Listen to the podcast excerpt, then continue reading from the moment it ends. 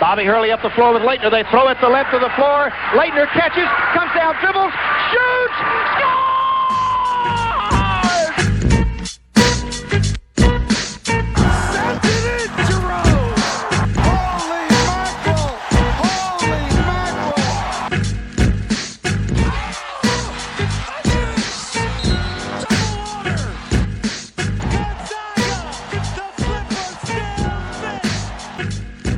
Hello, and welcome to another 2.1 Seconds to Madness, your college basketball podcast. It's been a while since I've said that, but here we are once again. I am Russell Hainline. We do not have K Bad with us uh, this go around, but for those of you who uh, listened to the show when it was a regular show a couple of years ago and beyond, uh, I've been talking to KB about uh, getting the show back going this coming season. I don't know whether that'll be every week.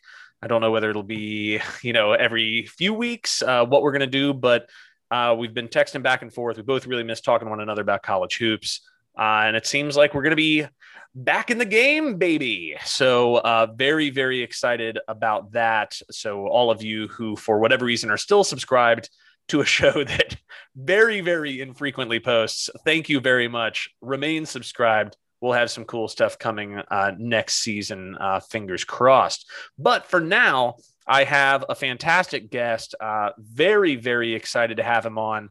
Uh, I have been listening to his show nearly since uh, its inception. Uh, I had the good pleasure of getting to hang out with this fella in Vegas. A little bit, and hopefully Thanksgiving for the Duke Gonzaga game, I'll be able to snag him and get some more hot tips. he definitely helped me be a winning sports gambler during my last visit to Vegas. And you too can be a winning sports gambler if you listen to his podcast uh, with his buddies Kai and Matt, the Three Man Weave podcast, and their website, threemanweave.com. That's the correct uh, address, I believe. Oh, Jim yeah. Root of the Three Man Weave. Jim, great to have you here. It's great to be here. I, am happy to sub in for for you Hollywood boys. You know, you're too busy in the business. Sometimes you got to get us us boring guys have nothing else going on besides talking hoops. We're happy to to fill in when we're needed.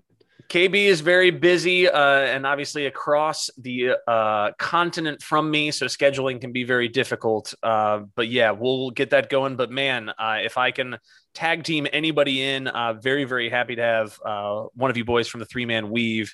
Uh, anytime anybody asks me when they're like, when's your podcast coming back? And I say, I don't know. They're like, well, what do we listen to? I always say three man weave. Um, out there doing the promo. Got to get that promo going. um, you know, before we get started, we're going to do some NBA mock draft stuff today, uh, which I'm really excited about. We don't really get to talk about these players as NBA prospects, uh, truly, but but this time of year. Uh, real quick, I just wanted to ask, you know, uh, do a quick intro of you for our listeners who may not know you or know your podcast. You know, when Kenny and I set out to do our show, you know, we did it because we wanted to talk hoops, yeah, but we wanted to sort of zag away from where everybody else was zigging. You know, all the big shows were talking about like who's underrated. Can this coach win the big one? Is LaVar Ball a monster? You know, like all these things and we sort of said right at the beginning we would always uh, make sort of our mission statement that we wanted to talk about games that we actually watched like break down games actually watch games actually talk about the games themselves. And so when you and matt started three man weave did, did you all have a mission statement or a goal beyond just recording fun hoops chat with the boys the the way we put it i think was let's make the pod we wanted to listen to. Like let, let's let's hear more about the on the court stuff that, like you said there's a ton of pods out there that do a really good job of breaking down the narratives and they're they're well sourced. So they've got you know inside information from people in within the college basketball industry. But what we knew was like actually watching basketball playing basketball we none of us played division one but we we did uh, play at club in the college level. We both played high level or all three of us played high level high school basketball. So that was what we wanted to focus on. And i think there's a there's always been a really solid portion of nba analysis that does that that breaks down what's happening on the court and has really just focused on what's happening there. And we didn't feel like it was out there yet for college basketball or we hadn't found it yet. I mean obviously your pod was out there. We, we weren't ultra familiar then um, but now we are, and we love that. And yeah, it's it's just nicer to have some of the people like like yourself and us trying to fill that niche that we didn't think was there before. uh, and the college basketball podcast world has definitely filled up since then. I definitely love that you all talk about mid majors. We tried where and whenever we could. Obviously, there are a lot more options now of watching mid major basketball than when we started our show in like 2013 or whatever, um, which is really awesome. Uh, certainly, you guys help hit me to a lot of the teams that are a lot of fun. Uh, one of the things that I have always really liked about your show is that uh, you know when when Kenny and I would pick games and we'll probably still do this next year we would just pick like who we think is the straight up winner but very often we just agree right you know and and very often we just pick the favorite because that's the exciting and uh, I use that very sarcastically thing to do uh, you all pick against the spread when making your picks generally rather than picking outright winners most of the time. And I really think that following gambling and spreads has really enormously under, uh, expanded my understanding of the game, uh, especially as it pertains to like every sports fan's ongoing struggle not to overreact, not to underreact, dealing with like, you know, trends and performance against expectation rather than doing the whole like, the example I always use is like Villanova lost to Furman, so Furman must be top 25, you know, like you know, uh, and so I really think that your show's a sanity check in sort of that festering pool of hot takes, and certainly that's that's helped me learn a lot about uh, basketball. And it's uh, like I said before, it's helped me win a little bit of money sometimes yeah. too. So that's uh, not too shabby either. Yeah, that's I would never try to force someone to get into the gambling side of things. Like it's it's certainly you know give or take some. It's just not for everybody. Sometimes it's not even for me. Sometimes it frustrates me like crazy, but I do think it is a great indicator of how a team's actually performing. Like a team can win seven games in a row, but if they're winning by one, two, three, one, one, maybe they're not really performing up to expectations. They are actually a little frustrating. There's something wrong underneath the surface that doesn't stand out when you just see their record. And we, and we like kind of seeing that performance versus expectations because I think that is a, a truer reflection of how the team is playing in that current set of games and I think those those people who listen to certainly a lot of the people who listen to my show, uh, to me and KB's show uh, early on, wanted to do brackets, right? Wanted to sort of prepare that way, and sort of knowing what the signs are of regression, knowing you know the the people who maybe are are due for a run, you know that sort of thing.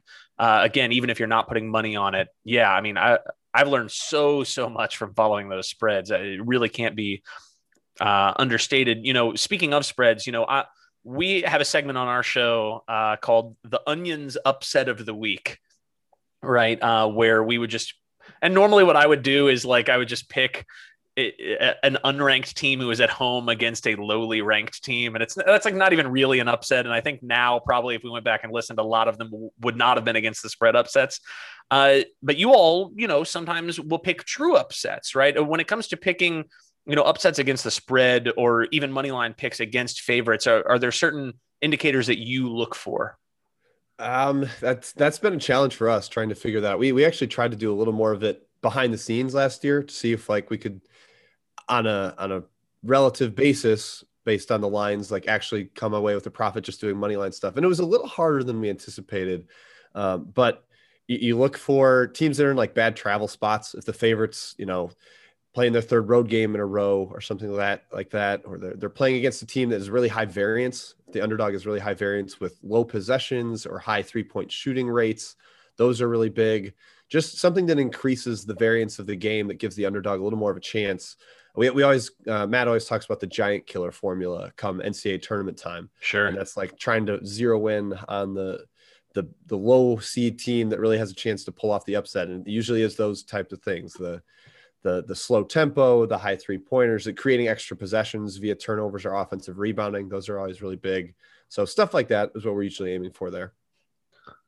Yeah. Uh, and uh, correct me if I'm wrong. I mean, you don't have. I don't think you have your book in front of you. I feel like the last time that you were doing on your show, I don't think it was last season. I think it would have been the season before, where you were basically talking about your picks you know, consistently and you were posting them on Twitter and whatever. So I followed them, you know, kind of to the letter, you know, for that season. And if I recall correctly, the beginning of the season crushed. Like you guys absolutely destroyed. You totally had it.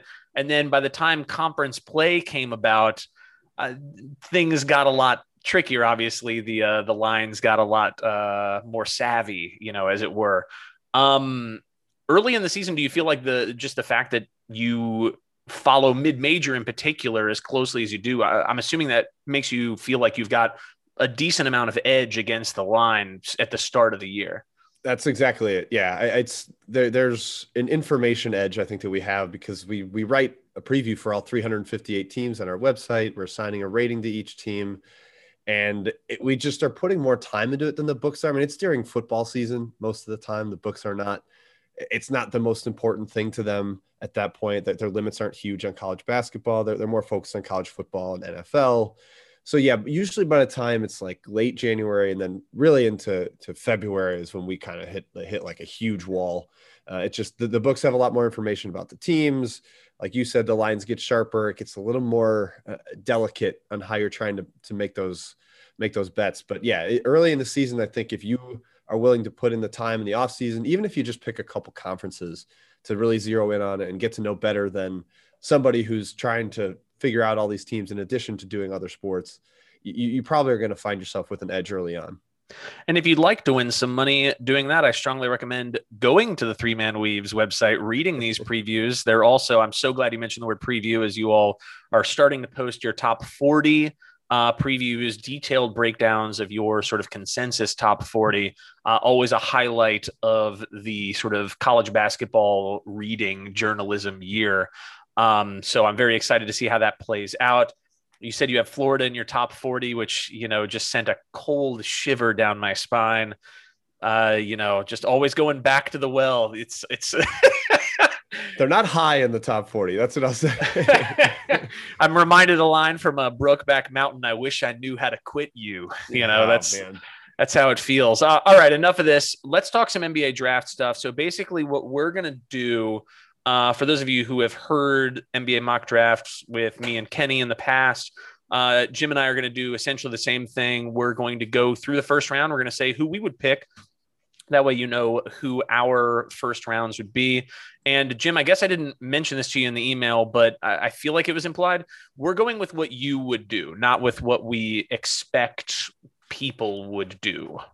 Okay, right. Good. I, I've I've tried to research as much as I could on that stuff, but yeah, now that, that makes it a little easier if I can just go based on opinion. Yeah, and I mean, uh, certainly I'm gonna have to go with a little bit of consensus people when it comes to like the overseas people, since I know like nothing about them ever. On, you don't you're, you didn't walk in with Alperen Sengun just takes ready to rock. How, I'm, I'm the fact that you knew how to pronounce his name presumably correctly just then uh, makes you normally i would just give kb the uh the euro guys and i would give him any any of the rocos anybody with like accents uh in the last name you know it, it, he'd always give some good uh pronunciations there. Let's start with our number one pick. I mean i think we're going to agree on this one. I i have cade cunningham from oklahoma state. Oh yeah. I'm right along with you. I think he's basically the consensus across the board it, for for those that are fans of odds, I think he's like minus ten thousand to go first. It seems pretty well, pretty well uh, accepted that he's going to be number one pick. But I can't help but agree with it. He's awesome. There's there's not a lot of way around it.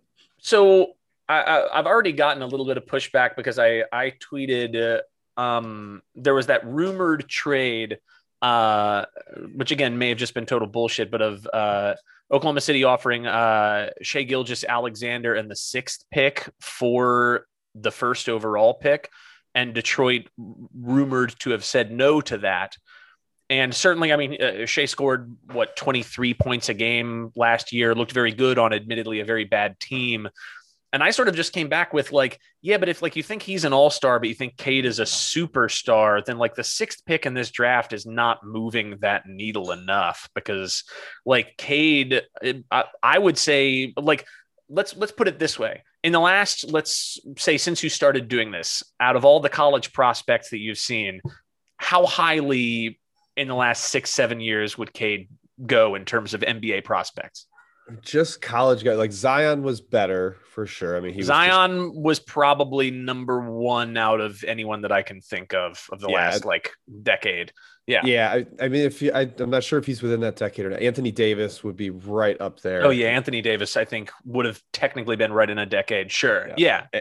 And I, I hadn't like detail scouted Luka Doncic, but every person that I trust on Twitter was just raving about the guy. They're like, there's just no way to, to say he's going to be bad. And sure, so I, I would imagine he would have been ahead of him, but I, I think Cade is, is right up there. There's been some differing opinions on some of the podcasts I've listened to about how close to superstar potential he is, but I'm pretty on board with it. And it's just from like a positional value standpoint in the NBA, having your lead creator be this jumbo guard that can pass, shoot, basically do everything offensively that's really valuable, especially come playoff time when you, you can have like a star perimeter guy taking control of the ball. I sort of said this was like my super reductive comparison, which is not perfect at all, but is good for people who like don't really watch college sports at all. I was kind of like, imagine a six eight Ben Simmons, skinnier, but but somebody who can pass a lot, you know, do a lot of things, but who also has alpha mentality and can also shoot 40% from three, right? Like if you can take a guy who is an all-star today and then add 40% from three shooting and a willingness to shoot in those big moments. I mean, that's ridiculous. You know, he, he's not the defender that Ben is, but then again, in college, Ben was not a good defender either, right? Yeah. Like it was effort, obviously, from from Ben there, but like eh, I think Cade has just shown so much everywhere. He can be a multi-positional defender. He's a high IQ defender. He's in the right position. Obviously, made multiple end of game clutch baskets at Oklahoma State. Obviously, was facing a lot of double team stuff at Oklahoma State. Um, certainly when he was in high school, I think he could he showed that he could lead a very talented roster. He could facilitate. I've I've heard some people sort of question the facilitation. I don't buy that at all. I mean, like look at who he was playing with last year. I mean, what like Avery Anderson is a good enough college player, but he's not exactly like you know the number two option on a top five seed, right? Like that's that's Cade you know, yeah. yeah. No one, no one else on that team was making shots, so it was just so yeah. easy to send doubles at him and, and kind of dare him to make passes. And I, he traditionally would make them, but if the shots aren't going in, the, the other team's not really threatened by it. Uh, the other thing about him that I've just heard over and over again, including from a friend of mine that coached at Montverde in high school. Oh, inside like, source. Oh yeah, he's just like an absolute home run off the court. Like he, he's an awesome yeah. kid to be around. He's hyper competitive. He works his butt off he's just like very kind with his time and, and like just kind of everything you want in terms of a off the court evaluation. When you go everything else that he does on the court it seems like just uh not you know it's not risk free it's a number one pick in the NBA draft but sure. I, it seems like a really good selection there at the top. I still feel like you're you're this is a very high floor high ceiling guy like where even his worst case scenario unlike some of the other guys in the top 4 that I still think have big all star potential. Maybe their their floors are a little lower, but Cade is just uh, yeah, he's a beast, man. yep, yep, hundred percent. All right, enough raving about Cade. You can you can listen to some other bit. Did anybody on Oklahoma State shoot thirty five percent from three other than Cade? I, I don't have that. I don't have that in front of me, but I would guess no.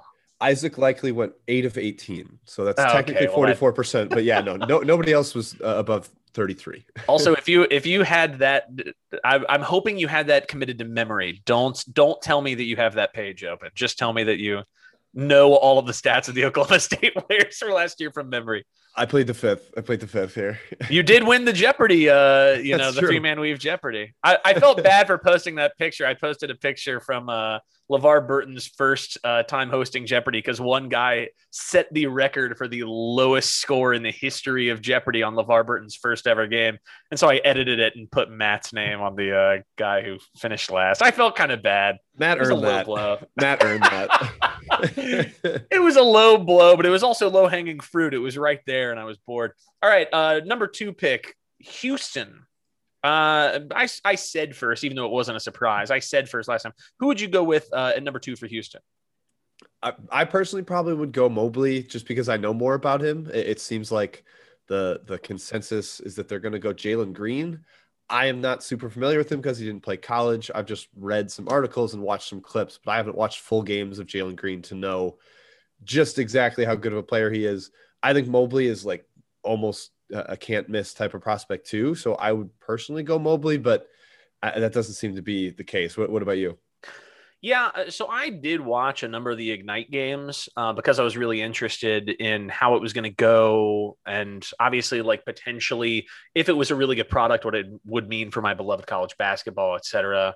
Um, I think there's an argument to be made that Jalen Green is maybe even oh god that this would be a bit of a bold take if i said it but due to his athleticism and plus just his position and the importance of shot creation in the nba today i feel like there's a world in which he is the highest ceiling prospect in the draft period but he just has a much lower like base than Cade does, right? Like I, I think there's a world in which if everything goes right for Jalen, he's also a superstar.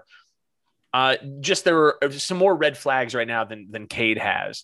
But uh, I went ahead and put Jalen Green as my number two pick, not necessarily because he'd be number two on my personal board, but because for Houston, because they're in such a hard reboot right now, like you've got to go guys that can put the ball in the basket. You've got to go guys that are very, very high ceiling. Jalen Green is probably the best athlete in the draft, just straight up.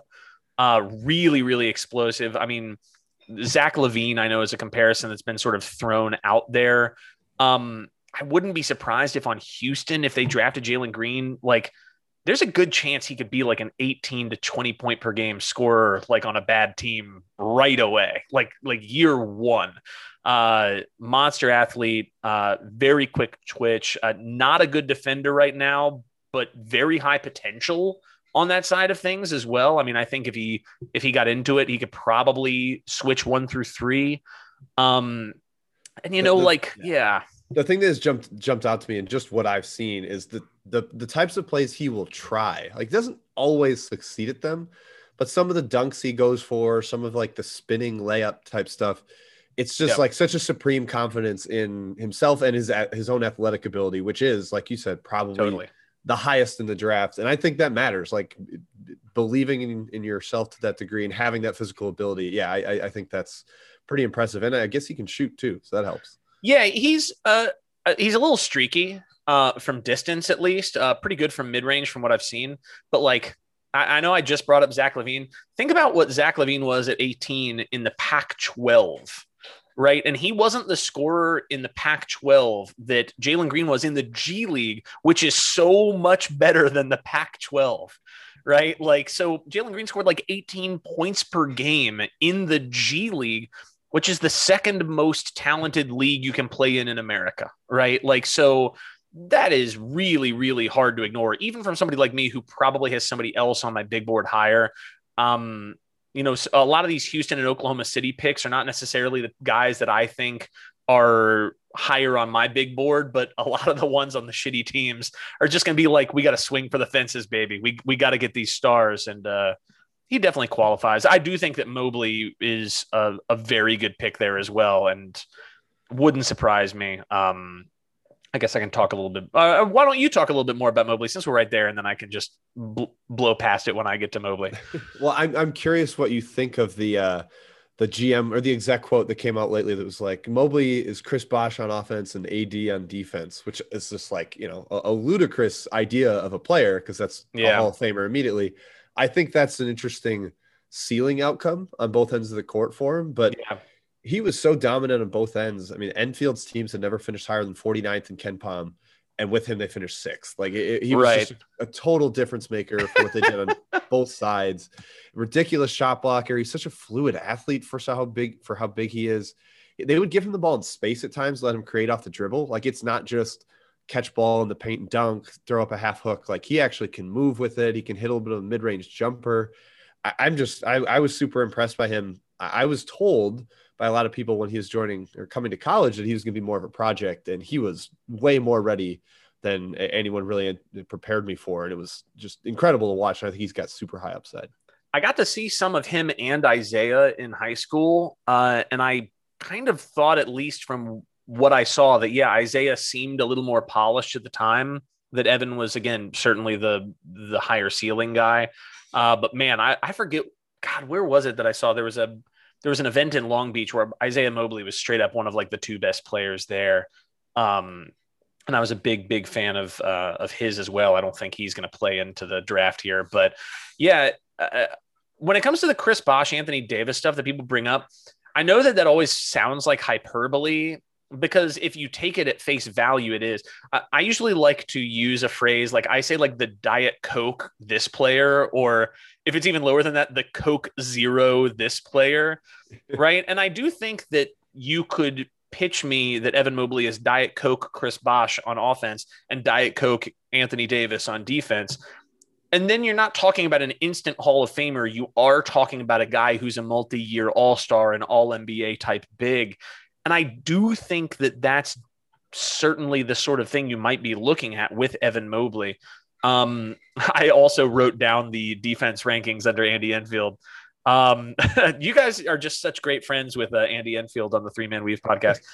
Um, yeah, I mean, I think oh, that if, if we want to talk also about, you know, I, I mentioned Cade and like where you rank him with the other prospects. I mean, I feel like you would put Evan Mobley along with the Karl-Anthony Towns, the DeAndre Ayton, the Joel Embiid. I mean, coming out of college, he, I think he was better than Ayton in college as an all-around player potentially, and that you know, and we see what Ayton is only a couple of years later. I mean, like th- that doesn't mean it's going to be immediately like that, but the defense is so smooth, an exceptional rim protector. Uh, he's got pretty good handles for a big, a good passer for a big, a little bit of potential as a guy who can stretch the floor a little bit. I, I guess I have like a, a little concern when it comes to drafting bigs really early on, unless you think it's going to be a Chris Bosh or unless you think like I know uh, on the most recent Sam Vecenie mock draft, they talked about the idea that like you know that because Giannis was so huge uh, and you know seemed so versatile and seemed to do so many things even without a jumper that like could Evan Mobley be the sort of guy that somebody could use like that. And it's not impossible. Uh, it, I, I see the appeal, but generally speaking, when it comes to bigs, I mean, we've seen that Karl-Anthony Towns hasn't been able to break through really. We've seen that, you know, Joel Embiid, for as terrific as he was last year, again, there's been just a little bit of a ceiling when your team is is led by sort of a a pure big man. If, if you think he's a Chris Bosh or a Giannis, you obviously take him a lot earlier. Um, but yeah, that's why I, I, would tend to have guys that are guards a little higher on my big board. Yeah, it's a positional value thing. Totally agree. I mean, even yeah. someone as, as great as Giannis didn't really break through until Khris Middleton started hitting every big shot late in games. You know, he, you need that because you can't just throw him the ball and say get a basket the way you can a LeBron or a Dwyane Wade or somebody that's attacking from the perimeter and is good off the bounce. So yeah, I mean, I, I think he's up there with that class of bigs that you were saying, the, the Karl-Anthony Towns, DeAndre Ayton type guys, but you know, it, it is not quite the most premium of positions. It's like in, in the NFL, you want to draft quarterback first, even if there is like a marquee running back on the board. I do think that any of these three guys that we have named already would have been the number one pick in last year's draft. Yeah, I think that's probably where I land too. And, and Lamelo last year was, you know, kind of his own beast and ended up going three. But it seems like he's kind of the clear best guy out of that draft. He was the number. He was the number one on my board. Um, but he he's a lot better than what I saw of him in high school because man, he was atrocious in a lot of ways at high school. Um, yeah, he, he yeah. seemed to figure it out abroad. But yeah, I, am I'm, I'm with For you. Sure. I would probably take Mobley ahead of of Lamelo, at least at draft time, not having seen Lamelo's rookie year. Speaking of number one picks, uh, uh, I'm drinking a beer here inspired by uh, my favorite number one pick of all time, Kyrie Irving. I'm drinking a Flat Earth oh, uh, IPA, which is also from Cleveland, Ohio. Funny enough, so uh, you know what a great, what a great pairing that is. Feels appropriate for today. Uh, speaking of Cleveland, they have the number three pick. who would you take here at number three?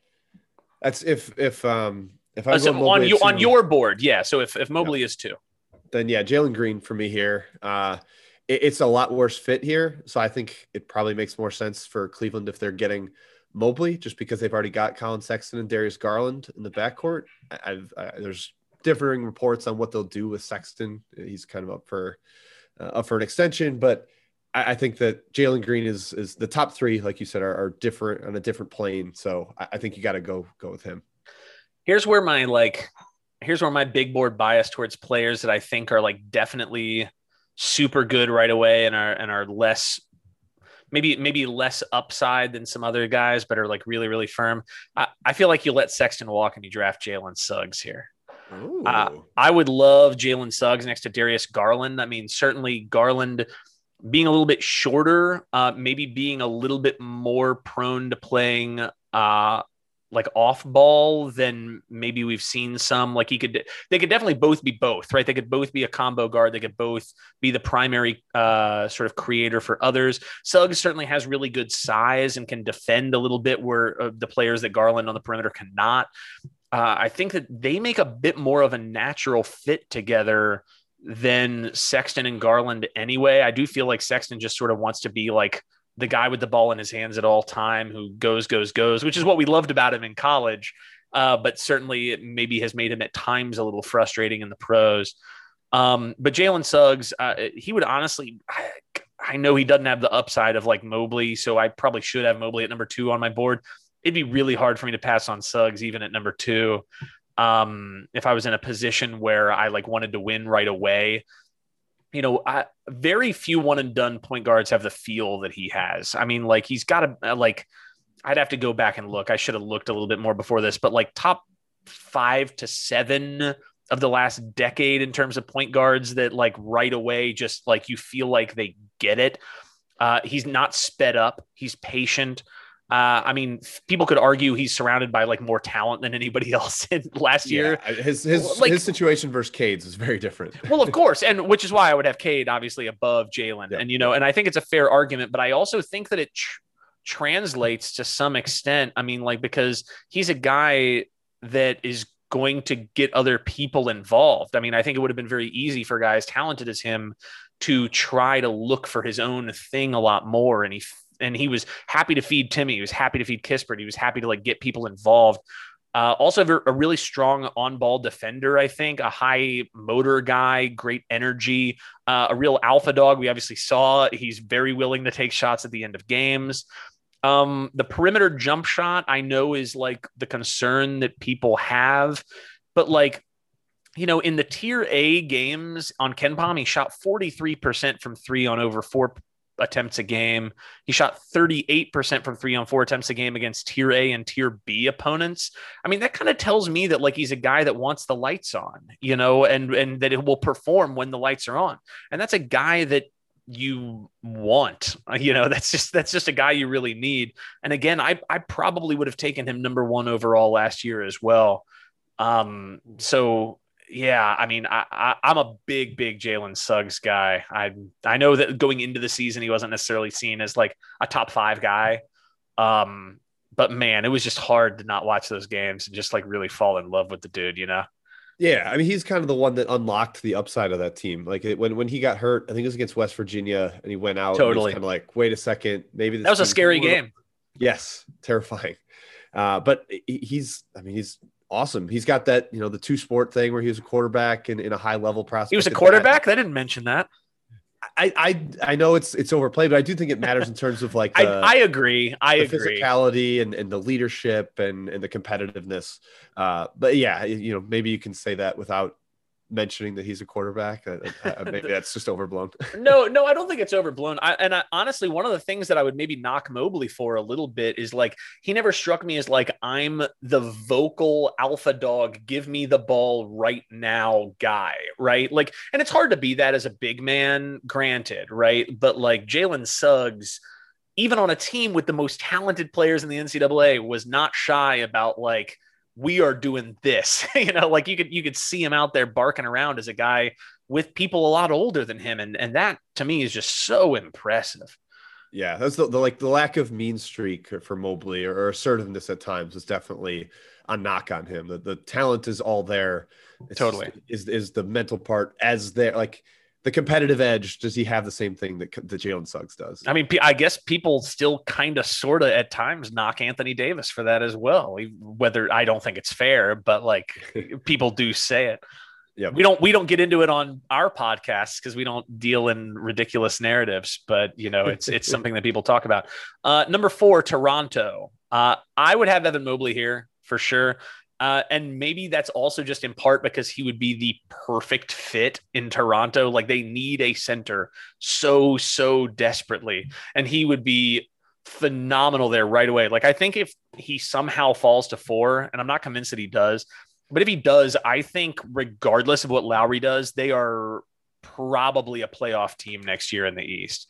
Like, yeah, have one of the best defenses in the league right there with him and then Siakam and VanVleet in the backcourt. And Anunoby. I mean, like, oh man, oh gee, that's right. Just, yeah, it's an insane. Like, just plug in someone at point guard at that point. You know what I mean? Like, yeah, I, I, I would be in love with that roster. I'd be hammering whatever the over on the projected number of wins would be if Mobley got there. Um, so maybe that's me projecting a little bit, but yeah, we already talked about Mobley a little bit. I'm assuming at four here you would have Suggs, presumably. Yep. Yep. Yeah. Same top four as you. So I would go Suggs there. I would be very surprised. I know people are sort of whispering about Scottie Barnes in the top four. I'd be really surprised, dude. Like, yeah, I, it that I'm not going to say it feels like smoke screening. I'm sure they're doing due Maybe. diligence and checking it out, but I just think those four guys are the four. There's certainly some pods I've listened to, and, and some people in the know that don't think it's the, it's that separate for the top four. They think there is a drop from three to four, so uh, maybe there's something to it. But I just think the, the lack of shooting for Scottie Barnes, which we can discuss a little bit here, is is enough yeah. of a limitation that he, he's not a top four guy for me. I could see people arguing that Barnes has higher potential than someone like, say, a Jalen Suggs, but Suggs is so polished right away. I mean, like, can help you win today, and like, yeah, I mean, that's just that's hard to get past. Um, speaking of Scottie Barnes, I would have him going to Orlando at number five. He'd be my number five guy. Yep, same. Um, right with you there. Great. What What do you like about Scottie Barnes? Uh, everything with the shooting, I guess. That's uh, completely fair. I, I uh, Sam Vecenie's draft guide called him a no level scorer, which I just think is the greatest. It's it's an insult, but to be a top five pick while also being a no level scorer tells you how good he is at everything else. Uh, you mentioned kind of the the Ben Simmons comparison for Cunningham earlier. I think it's not terrible for Barnes in terms of size and ability to defend one through five and passing ability. He's not the rebounder that Simmons is, but uh, he has. I think he's got. A, I think he's got a higher motor than Simmons does, which I think yeah, matters yeah, a sure. lot. I mean, like I, am almost tempted the comparison that a, a, a, guy I don't like very much on online that I fought with him about Scottie Barnes a little bit did call him broke Ben Simmons, and so I was like, you know, it's not completely unfair, but I I almost want to drop Draymond Green into the mix. You know, like Draymond is a better scorer, even though now he's basically not looking for his shot at all anymore, essentially. Right. Like, but I think that in terms of being a passer, in terms of uh, you know being really really disruptive on defense in terms of being switchable one through five not in like how they say that about everybody but like about specifically people who can actually switch one through five. He could yeah, do I mean, that he, he, guarded point guards 94 feet in college yeah. like quick point guards. He guarded them the whole way. I, I, I think that that motor makes such a collide. I mean, it certainly made a difference for Draymond Green, right? Like if Draymond Green was not the sort of try hard asshole that everybody knows him to be, then he's not one of the most sort of revolutionary game changing players in the NBA in the last, you know, 15 years or whatever. So uh, that is why I do get why people would be in love with him potentially. Because even if you think Scottie Barnes could shoot 33% from three, right? You know, like a sub average NBA three pointer, like 33%, right? And maybe like 70% from the free throw, like like normal like uh, average to sub average numbers. If you think he can do that, then I kind of get it, you know? Yeah, but uh, this is kind of an odd team for that, you know? There's no shooting on the Magic. They yeah. kind of they're kind of already built to have defense like crazy. They got Jonathan Isaac coming back from the injury, Markelle Fultz. Mo Bamba is, is really more defense first, but it, it, he is a very interesting prototype of a player with his ability to to guard all five, like you said, and, and, pass and do everything on the floor except shoot. I don't I don't know that he ever gets to that 33% shooting. That's probably my yeah, it's it, biggest it'd question. be tough. But he's also I, I, think he's also a hard worker. I think he's another guy that people say is like a pretty good character guy, a good culture guy. Yep. Um, I, I love that we keep bringing that up because you know, people do bring that up about players, and it does matter. It really does matter. But then it does make you think about those players in which that is never mentioned at any point for them. You know what I mean? Like, I think that I think that that says a lot. And certainly, I'm sure you even more than me. I mean, I mostly just hear it about ACC players, like Duke players and Duke rival players. I'm sure you hear it all the time. But like sometimes players are just assholes, you know? like, there's, a, there's a certain one and done Duke player this year that you certainly don't hear about. well, it's not Matt Hurt. Uh, it's not DJ Steward. So uh, those guys both would be very good character guys if they get drafted. Um, yeah. yeah, I I think that that's really interesting, and it does always make me think about like when I do really like a player and I never hear that. I'm like, I wonder what I'm not hearing, dude. You know, um, yeah. but but yeah, Barnes is such a good dude. I mean, like I I right now would definitely take Barnes over Kuminga, and I watched Kuminga a good amount, and I know he's got that upside there, but um yeah, if you think he's even Diet Coke Draymond Green, I think I think you've got to really take a flyer on that. Even with Orlando having nothing but just like that's the other reason I wanted to go to Orlando. All they do is draft like super long athletes who can't shoot and whatever. You know, it's like yeah. that's their whole deal. So if it's perfectly, it's like all of them, and then it's like Cole Anthony chucking thirty percent from three, and then four guys who can like crash the boards. You know, it's great. They're leaning all the way into that identity, and I respect them for it. they have an identity. I do respect when you have an identity like that. Uh, number six, Oklahoma City. Um, I, am taking Kuminga here, I, but I'm more interested in who you have. I think you kind of talked about it with Houston about taking a swing for the ceiling. So Kuminga probably makes the most sense. As as I mentioned earlier with Jalen Green, I didn't watch a lot of the G League Ignite games.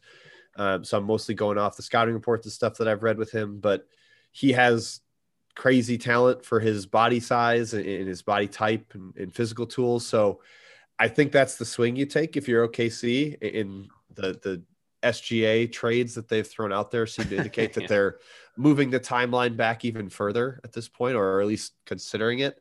So yeah, drafting the high upside guy that has a long way to go and, and shot terribly in the G League probably makes sense. I feel like trading Shai Gilgeous-Alexander and Kuminga for Cade probably for them is them thinking they're moving up the timeline just because of the degree to which Cade is a difference maker. Like, I think Cade in the next three years, if they get a bunch of like, assuming that they draft a bunch of high upside people and let's say one or two of them hit, you know, not even all star hit, but like hit starter in the NBA hit.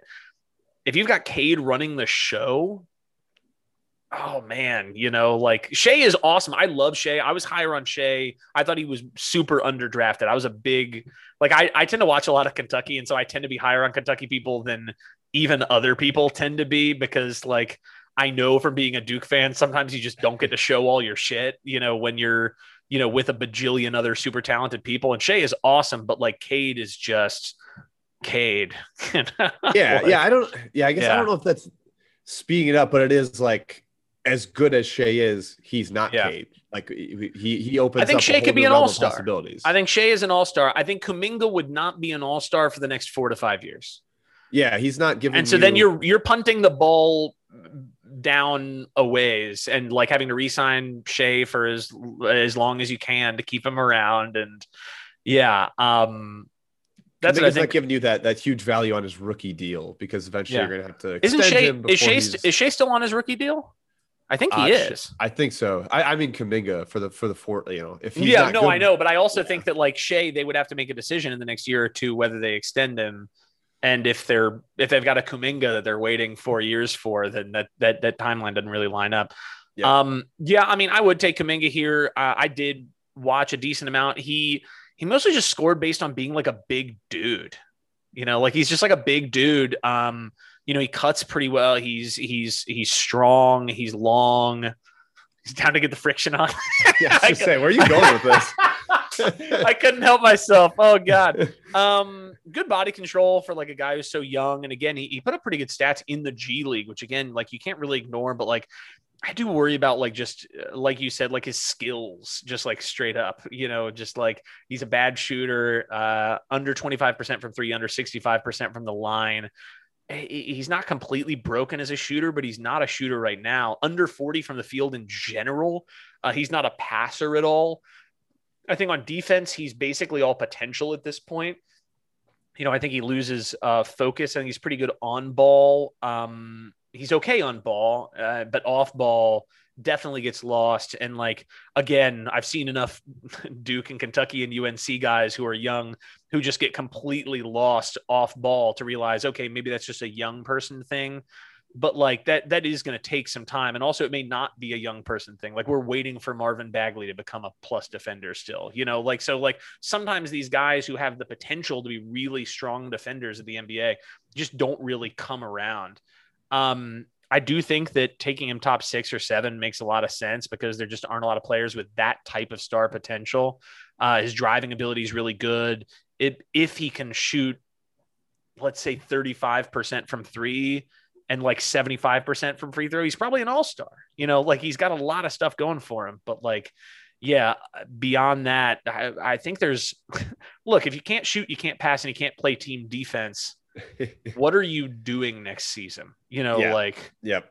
It's probably worth mentioning that he was a reclass up. Like he, he's technically in the for sure. one class lower, which going to reclass up and going straight to the G League is a huge step For sure. from junior in high school, which which makes sense why he struggled efficiency wise. Yeah. I mean, like Jalen Green can't play defense right now either, but he can shoot some, he can pass some. Scottie Barnes can't shoot at all, but he can pass very well. He can defend very well. Right. Like, but you got to have like two of those three, or you got to be at lead at one of those three. If you can't do any of those three at all right now, then that's there's gonna be some bumps in the road. But like Oklahoma City can can do that. Like they can they can take that path. Like they played Poku like so many minutes last year, and it was a lot of fun to watch, but he was also kind of a hot mess. Yeah, very Um, few GMs have the job security that that Presti does. So For he can- sure. he can do that. Uh, number seven, Golden State. Uh, assuming they keep this pick, who do we like, Jim? Yeah, I I feel like this is kind of in line with with the boards that are out there, but it's probably between Moody and Bouknight, and I think Bouknight's more ready right now, and they're trying to win right now. Golden State is is in that mode of we've got Curry, we should get Klay Thompson back, we've got Draymond, uh, get get a little more scoring pop in the backcourt. I, I would go Bouknight. I I think he's a better shooter than he showed last year. That was uh, under thirty percent was shocking to me. He's got pretty solid form, but some of that's probably the degree of difficulty of the shots he was taking. Uh, I think he's a decent fit next to those guards, uh, and you can you don't necessarily need like a great backup point guard because you can move Draymond onto the ball, and, and I think Bouknight helps with that. Or it, it- since he's not a point guard, it's not that much of a loss there. So here's why I'm going to put Moody above Bouknight. And I'm going to start with why I have concerns about Bouknight. And I'll just go ahead and I'll, I'll say I have Bouknight going at the next pick anyway, because I I agree that Bouknight's got to be up here for his upside and potential and certainly shot creation and, and, and stuff like this. Um, I really think he's got to knock down threes at a higher clip. I know that like we're yes, he had very, very difficult shots to make last year at UConn. You know, there's no question. And the fact that he made as many of them as he did is a real testament to his ability to do shot creation. Um, but I, I think at the NBA, if unless he can make those threes consistently, unless I feel really good about it, like teams will just go under screens and sag off him. You know, and and I'm also here's a stat that kind of blew my mind when I saw it. I, I knew that he was not a great passer, like like maybe to some extent that was because of the team he played for and the people around him and whatever. But look, he averaged 3.1 assists per 100 possessions for his career at UConn. And compare that to Anthony Edwards, who also super got knocked last year for like not being a good slash willing passer, and who had way less talent around him at Georgia than even Bouknight had at UConn, who put up 3.4 assists per 100 possessions. I mean, like Bouknight just does not pass the ball straight up, right? I, th- I also think he's like a decent on ball defender, but not a very great defender off ball necessarily. Like, Yeah, Moody's again- a better defender for sure. I think Moody's the better defender. I think Moody is the obviously better three point shooter. And furthermore, I just think that with the guys that like Golden State has, just pick a guy you can plug and play, right? Moody will have to do nothing other than catch the ball and shoot it and then defend on the wing. He won't have to create, he won't have to do a ton of like, you know, fancy shit. He just has to be able to play day one and make those shots and defend those people. I think he can do that. And plus, I, I, I also just kind of like like not his ceiling, but I love his floor. right? I think that his floor is just prototype three and D guy. I think there's potentially some upside there just because of, in particular, in high school, the talent he played around sort of let him be slept upon. So we don't really know what he's capable of to some extent too. I think Golden State could do a lot with a guy like that in his in their system. So I would go Moody here. Yeah, I mean, somewhat talked me into it. I mean, like the, some of your concerns with Bouknight about you know them going under screens and stuff. I think that's less of a concern with Golden State because he's not going to have the ball in his hands all that often. That's true. Um, it, it, is he a better catch and shoot guy than he showed? I think the numbers say he actually wasn't very good catch and shoot. Like it wasn't right. just his off the dribble stuff that dragged down his percentages. So that certainly is concerning. I would wonder how many times he got an opportunity to catch and shoot at UConn as well because people yep. were blanketing him. You know, yeah. And I like I like the form, and apparently he has just like shot the the heck out of it in warm or in uh, workouts. So maybe there is more to it than than that. I he was one of the guys I actually saw play back in high school, and I was kind of impressed by him. I was wild nice. by him. I think he, he had like a stress fracture in his foot, so he got knocked down some of the recruiting rankings. But I I think he's excellent. I think those two are, are kind of you know two sides of the same coin. And if you opt to go for the Moody uh, slightly younger, slightly bigger, better defender. I have no no qualms with that. Yeah, I don't remember what Bouknight's measurables are. I know Moody's six six and a six eleven wingspan. I mean, yeah, I mean, I, I, I think there's a chance he could shoot forty percent year one if he's got Steph and Klay around him, right? Like he's he's just not going to have people pegging him down the same way that he like if he was on Orlando, let's say, right? Like you know, he's he's, he's going to probably be dealing with a lot more attention if he's hanging out around the perimeter. Um, yeah, I, I really like Moody. I'm a big fan. Uh, I would go Bouknight to Orlando in the next one, especially because Orlando desperately needs shot creation. Um, yeah, and that is the thing that Bouknight is really, really good at.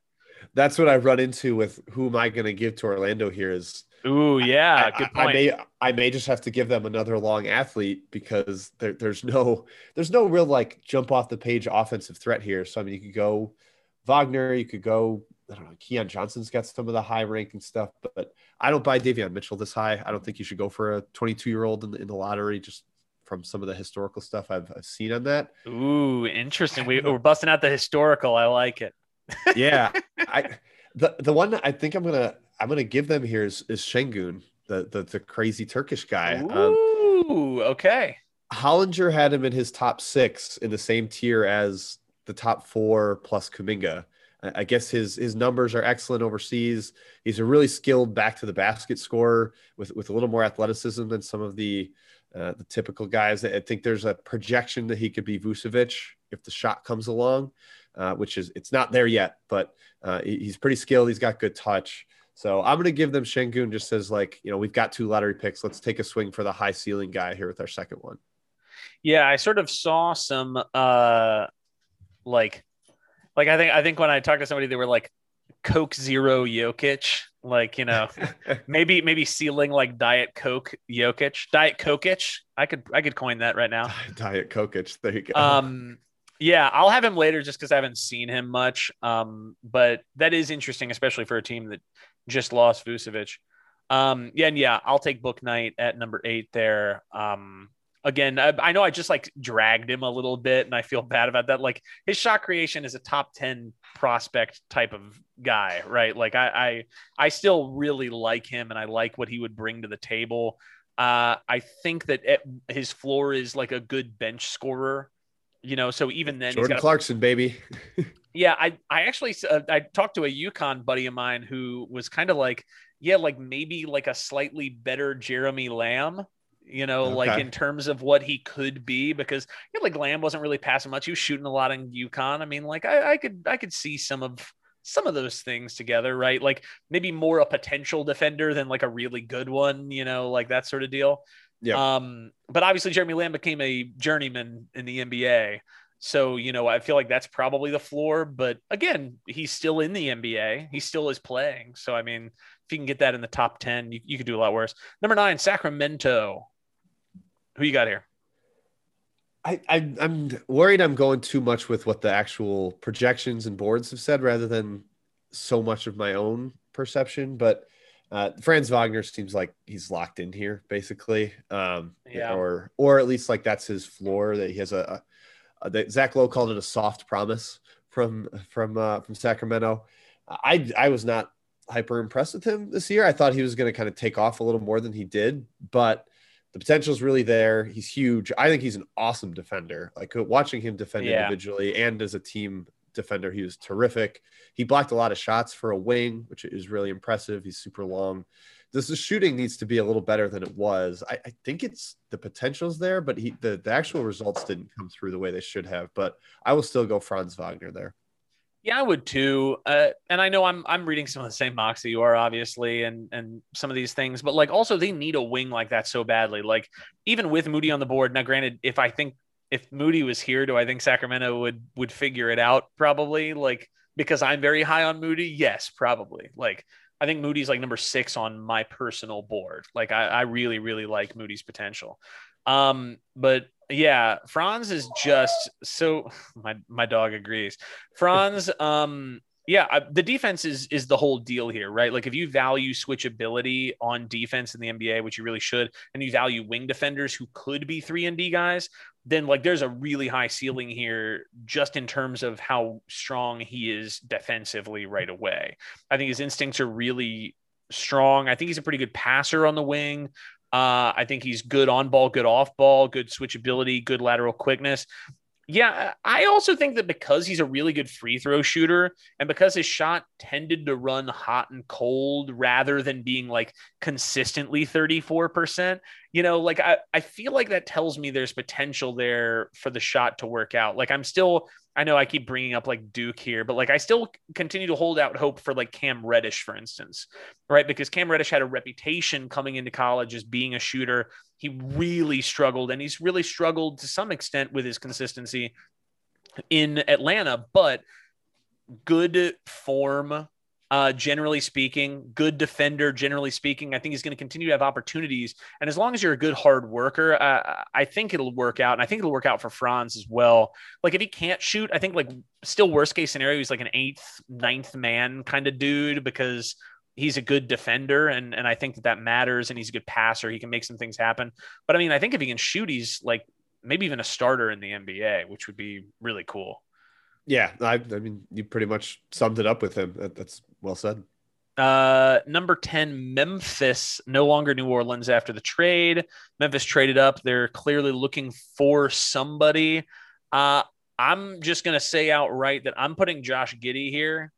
Uh, I know nothing about him. Uh, I have heard Sam Vecenie rave about him a lot. I've heard some other people, you know, say a lot of good things. I feel like continued playmaking is definitely what they're looking for. Um, I certainly think that having somebody like that to be a secondary playmaker alongside Ja Morant would be really, really great. They've already got a lot of good raw talent there. I, I think that somebody like Giddey who could come in and even if he's not shooting, could feed people, could make smart high IQ reads. Uh, I think is a is a nice match. Again, this is just coming from what I have read. To be clear, um, but if he is those things, I saw like a Alonzo comparison actually. Um, Yep. and I mean, again, even if he's like Diet Coke Lonzo, I think pairing him with Ja Morant sounds really good. Hey, they could maybe get real Lonzo this offseason. He, he's apparently he's available. Um, I'm gonna I'll give him Moody here just because he's still available on my board and he- he's the type of guy that I think That'd the be great for them. Yeah. Yeah. the front office they they thrive on getting those guys. I mean, last year they they had Bane and Melton in the backcourt really start to emerge. And what's another guy with a seven foot wingspan who can switch and hit threes? I, I'm I'm happy to add that. But yeah, there, it did feel like in the playoffs it was too much of a burden on Morant to create shots. They just didn't have another guy as as much as Dillon Brooks tried, but. Uh, I'll Yeah. still give him Moody, unfortunately. Yeah. Dillon Brooks just is he can't be the second guy on a contender in the West. Like he just can't be, right? Like and I like him well enough. I'm not, you know, uh I'm not Coach K whispering into his ear that he's a better guy than that. You know, uh It's gonna make me puke on my microphone. I know. I'm. I'm. All, I keep. I keep bringing up these Duke things just because Jim doesn't like Duke. Um. So, but but I do think that Giddey's got you know at least again from what we've read, he's got the higher ceiling. Certainly, Lonzo still has a higher ceiling for, than what he's even accomplished yet. So, um. Yeah, I think that'd be really good for them. Uh. Number eleven, Charlotte. Who do you have for Charlotte? Speaking of uh, the balls, I, I can't do anything but give Michael Jordan a four year college player, and I'm giving him Corey Kispert. Ooh, shooting. and a white player. Absolutely. the Frank Kaminsky's, the Cody Zellers, the Corey Kisperts, baby. We got to give it. it to him. Yep. The, shoot, shooting next to LaMelo should be helpful. I mean, he's somebody that can uh, score off catch and shoot, or he, he was really impressive off the bounce in especially his last two years, catch and driving closeouts. If, if people over over uh, overstepped on those closeouts, and with a guy like Lamelo emerging as the main playmaker there, I, I think that's a pretty good role for him. So I will go Kispert. I'll go another uh, seasoned uh, college player here. I'll go Davion Mitchell.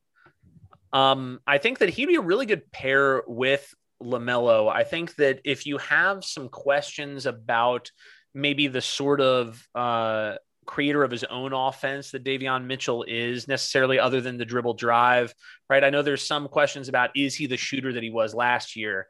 Uh, and I think that some of those are probably fair. Uh, he's like, you know, a career like 65% free throw shooter. Uh, I again, I know from Duke players past, if you're a lousy free throw shooter and you're a great three point shooter, that does not mean you will be a great three point shooter at the next level. And it's not like the Lamelo is a genius shooter there either. Um, but Lamelo certainly one of his weaknesses is even though he's big, he's not the best defender in the world. Well, Davion is probably one of the best, if not the best, point of attack defender in the draft. Um, I think he could start. He's a little small for the point, but he's very smart. He's very high motor. He's very quick. Uh, it's an increasingly point guard driven league. I, that's another reason why I'm going to take him here. I think your point about concerns about age and concerns about some of the things are very valid, but in a in a league where point guard matters more than anything else, if you've got somebody that you think could be a dude you could throw on to defend a point guard at the point of attack, that's so, so valuable. And I really do think he could be that guy. And again, high character kid, high hard worker. Um, I think he's a good enough shooter, even in a bad scenario, to keep defenses marginally honest. I think worst case scenario, he's a good off the bench guy, but like in a in a good scenario, you put him alongside Lamelo and sort of have him play the Devonte Graham role, but because he's a better defender, it might work even better than the Devonte Graham thing did. Yeah, I think that's the perfect fit is putting him next to a bigger, another creator, maybe you know not necessarily as, as good a creator as Lamelo is, but playing next to a big initiators is perfect for Davion, uh, where he doesn't need to emerge into a star. Because that's you know a lot of these teams in the lottery they're, they're, trying to find like the home run swing, and Charlotte maybe feels like they've already got theirs with Lamelo, so they can play it a little safer with their lottery pick here. That makes sense to me. Yeah, I mean, uh, I'll also say straight up that like point guard is definitely the hardest position for me beyond like the elite guys. Like when it comes to the really good college point guards, it's really hard for me to determine are you going to be like I like I wasn't sure Jalen Brunson would be as good as he is as an NBA player just because he had limitations, but he seems to be doing pretty well. I mean, I, I mean, God, I mean, I thought that like Jacob Pullen would would do well. You know, I thought that like Johnny Flynn would do well. Like I've I've whipped like uh, Johnny Flynn got hurt. I, like I I still will hold that uh flag and wave it. Um, but yeah, I mean, I struggle with that sometimes. So I mean, is and I, I didn't think Donovan Mitchell would be as good as he was because he wasn't really a shooter in college at all. You know, so like if if Davion Mitchell can become a shooter, his upside is really, really high. If, if like the 43% or whatever he did last year is real, I mean, that's incredible then. And he's got a really nice upside. Yeah. But it's it's hard for me to peg upside one way or another with point guards sometimes. Uh, number 12, San Antonio. I'm going to put Sengun here. Uh, it just feels like picking a big Euro guy feels right for San Antonio. Uh, who would you have here? I'm going Giddey. I'm giving them a, the, one of the foreign guys too. Somebody sure. that I, I, trust Pop in, in, that front office to develop. Uh, and they, you know, he's kind of a, a, high ceiling swing, and that makes sense for them, I think. Yeah. Uh, number 13, Indiana. I- am going to go Corey Kispert. You already mentioned him. Uh, he's the best shooter in the class. I-, I really think his ceiling is like better Joe Harris, you know, uh, very close. And Joe Harris is doing what, like 15 points per game, something like this in the NBA right now for a really, really good team. Yep, making um, very good money. yeah, making very very good money. Uh, I, I, think sometimes people, you know, if he hadn't gotten complacent in some of those blowouts in the WCC, he could have had a 50 50 90 year last year. I mean, like people, I still don't think because of those last couple of games realize the caliber of shooter he is you know, in those, uh, and, and people will say, like, what about the competition? Not realizing that against the worst competition, much like Suggs, he kind of did his worst work there. Like, against tier A competition, he shot better than he did on the season. He did 44% from three on over seven attempts per game. And that includes the games at the end of the season, right? Like for his entire career, he shot over 42% from three on very high volume against tier A opponents. I mean, like, he's not going to be a good defender. We know that, right? But like, I think he could be. I think he'll be okay. I think He's he can really be. strong. He's really strong. I think he can be better than Joe Harris. I'll put it that way. Agreed. right? Agreed. Like, but I, I, do I think he's like a net positive defender? No, I think his ceiling is like net neutral, right? I, I, which which would be great because he's going to be a, a big net positive on offense. yeah, I don't think he's getting abused on defense, and he's a smart team defender. So th- that Yeah. adds up to a, an acceptable guy on that end. I think. Oh God, I keep bringing up Duke guys, and I really apologize about that.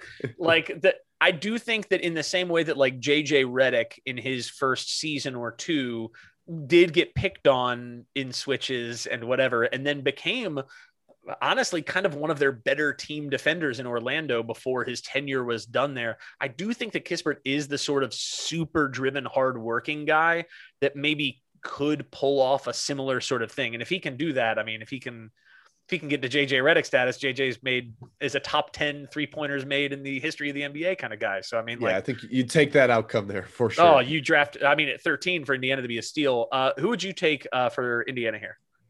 uh, Indiana, I've got Isaiah Jackson. Wow. Okay, here we go. My my boy Huggy, who always listens to this podcast and always absolutely breaks my balls anytime I say anything that even insinuates an insult toward Kentucky. He got very very mad that I insinuated that the Cade for uh, Shai in the sixth pick was a not a good deal. He was like Shai. I think his exact words on Twitter were. Cade is not even in Shai's ballpark or something like that. Oh wow, He is a okay. hard UK guy, right? Okay. So you're winning big integrity points by drafting Isaiah Jackson before I am here. Tell us what you like about Isaiah Jackson. I think he's just an awesome, awesome defender. I think this also kind of allows them to potentially trade Miles Turner for some help elsewhere. Uh, Maybe Isaiah. Jackson's not ready to be like a super immediate contributor, but I think he can, be- he can play backup big minutes. Uh, and yeah, with, with Turner potentially on on the move, that sets them up for at least a, a project there. It does sound like they're a team that has, or at least just what I've listened to, that wants to move up the timeline, wants to win quick. Hiring Carlisle and paying him seven million dollars a year is, Yeah. a part of that.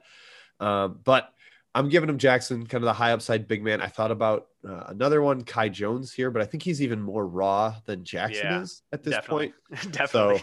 yeah. So I, I'll I'll go Jackson in that one. What about you? Uh, yeah. I mean, I, I took Kispert here. Oh, that's right. Um, That was that, that pick. Okay. I will say about Jackson, since we're talking about him, I mean, I think he's a top three defensive big man in this draft, uh, at least from what I've seen. Um, you know, a good, and I think he fills such an obvious role in the NBA, right? He's a rim runner, he's a shot blocker.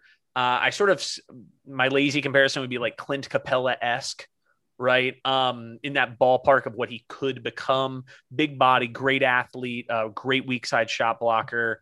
Uh, I think he'd be really good in drop coverage, but also if you're switching, he's not like such a bad athlete that he's going to get burned. I mean, I think he could figure it out for the most part, hold his own.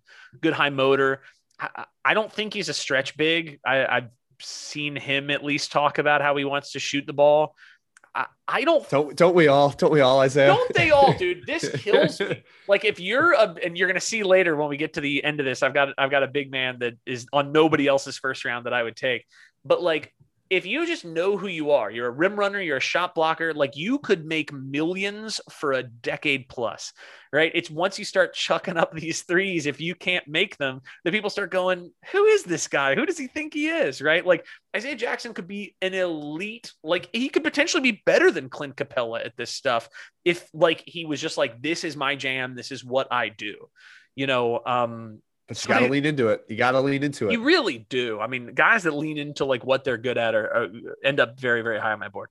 Uh, Golden State, another pick here. Uh, I'm gonna go Chris, Chris Duarte. I know this is a name that's been floated around. You're That's nodding. I'm assuming that's That's you. exactly what I'm doing. Yep. Yeah. What do you like about Chris Duarte? As I as I grab another beer, tell the people that you like uh, what you like about Chris.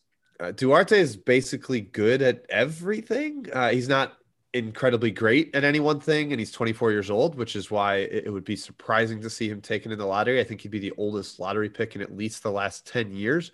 But he's an outstanding shooter, like really high volume, can knock down threes. He's a good ball mover, ball mover along the perimeter. He, he's going to help that ball movement for Golden State. Multi-positional defender. He's a really big wing.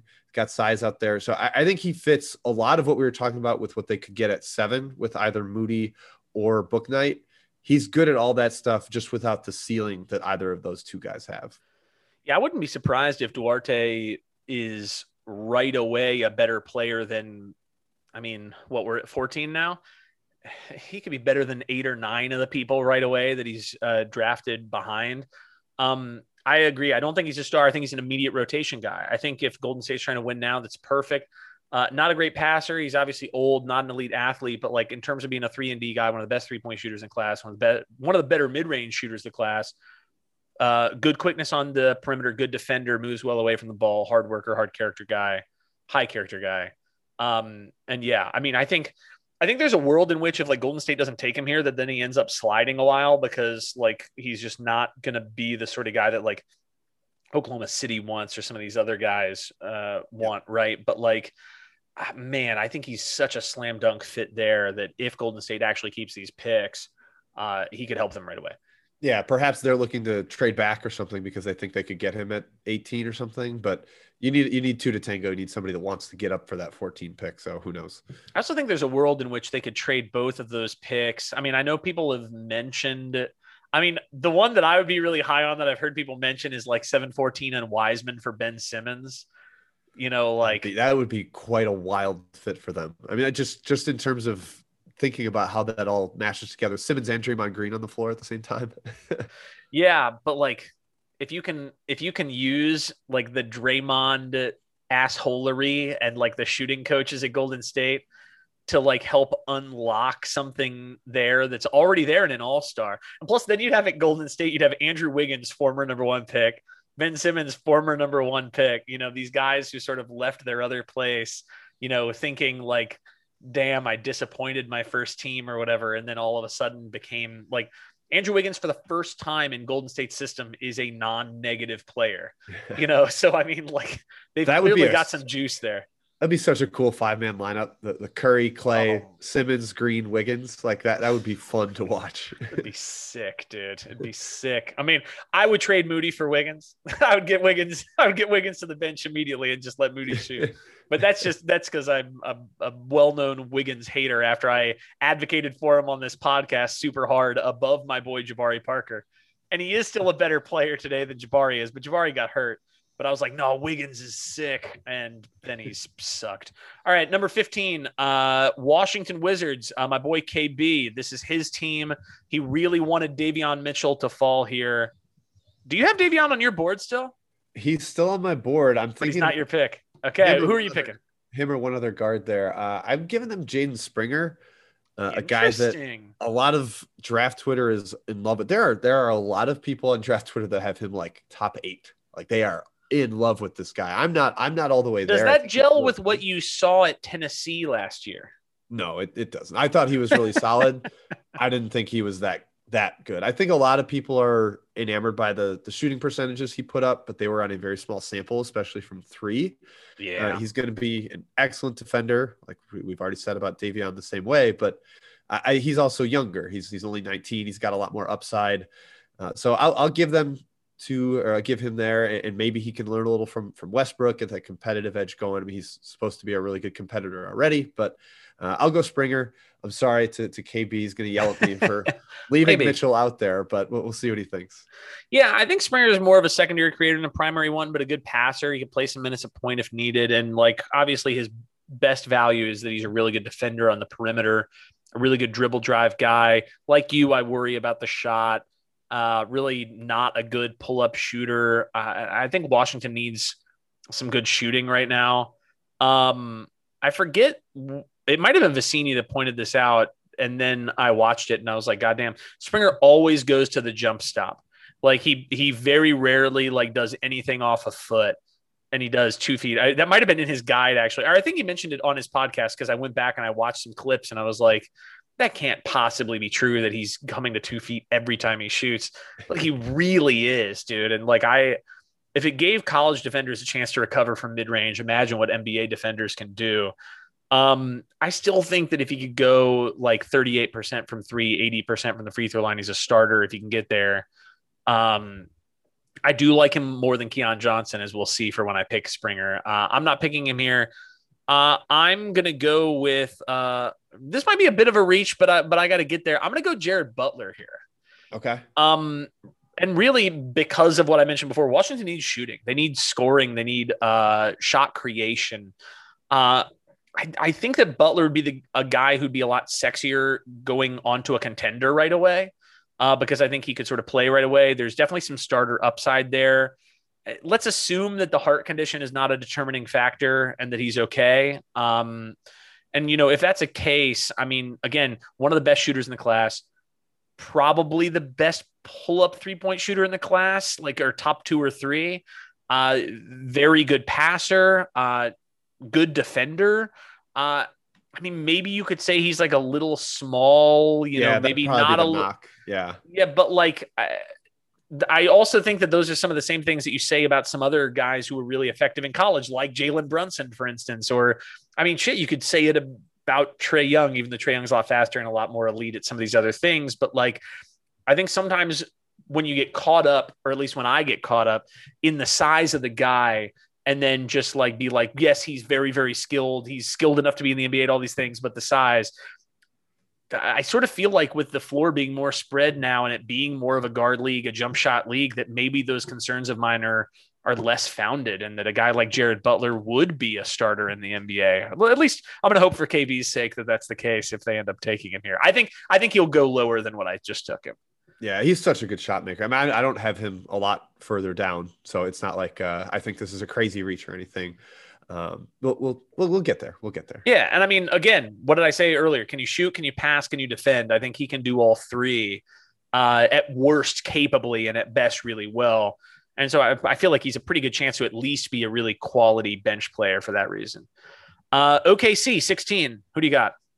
Uh, home run swing. I got a couple home run swings for them here in the next two. I have Ziaire Williams, who I actually was not a fan of at all at Stanford. I thought he was terrible, and I think his his stats really back that up. But he's really high pedigree coming out of high school. He's a super athlete. He's got a pretty nice shooting motion and, and ball skills for a guy of his size and they i mean they just had like the worst context season ever at stanford in terms of never yeah. really playing at home until like February. and him in particular yeah he had deaths in the family due to covid and left the team and had some uh, some injuries nagging him all season i think that's almost a write it off year with him and you kind of go back to the film from his high school and be like that's what i'm drafting that's what i think i'm getting here and for a team like okc you're you're swinging for the fences. That's what I would go for. Yeah, I, I, have him at 18 to OKC, so I'll just go ahead and, and piggyback here. Yeah, uh, he didn't have a preseason, hurt his knee. Uh, for those of you who don't know Ziaire Williams that well, let me just break down some of the things that happened to him this year before you're like, oh, but his numbers or whatever. No preseason, hurt his knee, I believe in the fall. I mean, uh, maybe even before the season started or very, very early into the season.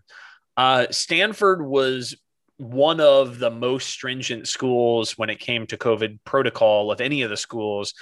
They had way fewer facilities than most. I mean, even Duke, that was very stringent, still had like workout rooms and things like. Uh, I recall Stanford saying that they were just working out in like hotels like in in they, hotel they like gyms. Yeah. yeah. they were not at home on campus for like. Yeah, the they had no campus access at all. Like at least yeah. at least Duke and some of these other schools had hotels basically on campus where they could stay. Stanford did not have that.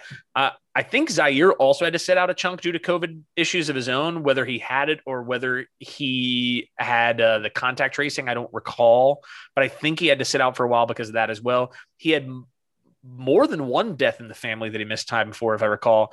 You know, and then and then once he got back onto the court, unsurprisingly, he was not really the same. So I completely agree. I would say fuck it. You know, toss the game tape out. He's got great wing size. He's got great athleticism for his size, good fuel for the game. Like I don't think he's like a point forward like like a Cade or like even like an RJ Barrett necessarily, but like I think he's a good secondary playmaker kind of guy. Uh, not a very good shooter last year, but I don't hate the shot. I mean, like, yeah. and plus, like, if you look at a lot of the guys that are going to go in this round that are of similar size to him, like the Kuminga, Barnes, Franz, uh, you could put Jalen Johnson in this range, even though I wouldn't, right? Like, Ziaire Williams is the best shooter of all of those guys by, I think, a fairly good margin. Wouldn't you agree? At least uh, in terms of projecting the form, I you know last year's stats don't back it up. But uh, one more thing yeah. to add to the context of his bad year, I think the Stanford locker room was messed up too. Like they, it, there were almost like two sure. factions. I've kind of heard this from a couple people, uh, where it was almost like a war inside there, and, and the, some of the guys didn't get along with the others, and it just never really meshed for them. And uh, uh, uh, just one more reason to write off last year for him. I think that happened a lot with very talented teams last year. I think that, you know, not being able to be on campus and be the man and be super happy with your boys, you know, makes a huge difference to these teams like Duke, Kentucky, UNC, you know, Louisville to some extent, you know, like uh, a lot of these guys. I mean, even you could say Kansas for chunks of the season, Michigan State. Like a lot of these teams really struggled to build that chemistry. And I think COVID had a large role in that. So yeah, I totally agree. Yep. I, I, would be concerned about his like strength and his frame. I, I, I do think that those are real concerns. I mean, I, I think that that affects his defensive upside too. I mean, like God, I, I'm really sorry for continuing to bring up Duke players, but like Brandon Ingram, I think had similar concerns going in, but people were like, oh, but he could be a really good defender because of his length, because of his general feel for the game, etc. And he's not been a good defender in the NBA. So, I mean, like I could see Ziaire Williams sort of not really capitalizing on his length just due to frame stuff as well. But even still, I mean, if if I'm bringing up names like Brandon Ingram and some of these other people, I mean, he's still a first round pick and he's still a guy with pretty considerable upside. But yeah, I, I don't know what he's going to be. I have no clue. Right. I think it's that's why it's a good gamble. Who's your yeah. who's your 16 pick? So number 16, I wouldn't be surprised if you take him at number 18. I have Kai Jones. I do. That's exactly nice. what I have 18. Let's go. so I, I, like Kai Jones more than Ziaire Williams. Um, because Ziaire Williams, I mean, could if, if you told me he was gonna go like number eight or whatever, I'd be like, okay, I guess. And if he went down to like number 30, I'd be like, yeah, okay, sure. Right. Like I, Kai definitely has like a bit of that span as well, but like for people who did not get to watch Texas last year, Kai Jones is awesome, dude. Like I love Kai Jones. I would honestly have him probably even higher on my big board because the upside is so massive he'd be one of the most athletic 6'11 guys in the NBA the second he steps on the floor, which right away is a huge advantage. He only started playing basketball at age 15 and he's only 19 today. So, like, I guess the downside is he has to learn how to play basketball, right? But, like, you know, beyond that, right? Like, but he's a really good leaper, great lateral quickness, great speed for his size. Like, I, I think that Again, he's probably a better drop coverage guy, but he could be switchable again and not get destroyed. I like the way his shot looks. Yes, I, it's yeah, it's like yeah. it looks okay. I mean, I know it didn't fall great. He didn't take like a lot of them, if I recall correctly, but like there were times where he would like dribble behind his back and do a pull up three off the bounce and drain it, and you'd be like, "Oh my god, what's happening here?"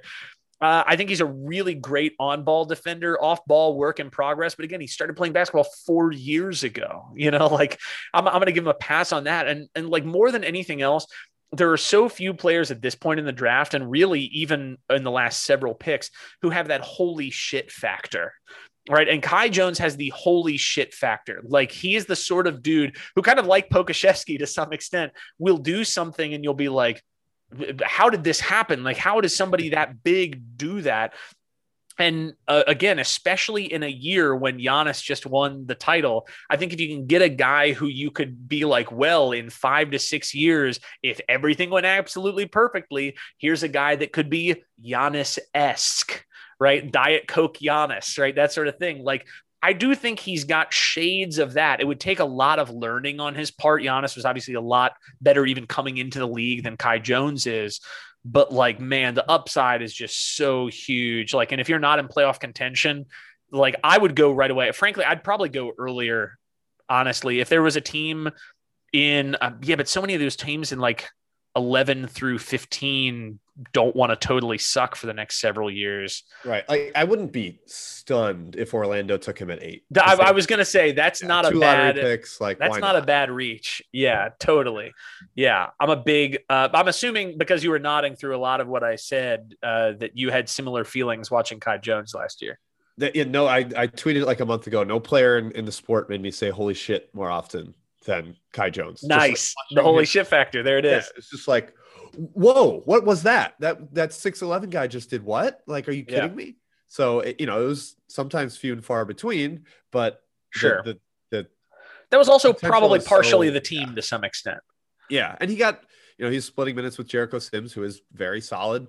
So yeah. it, it was you know, I, I just think the potential is well worth the gamble if you believe in your own player development process.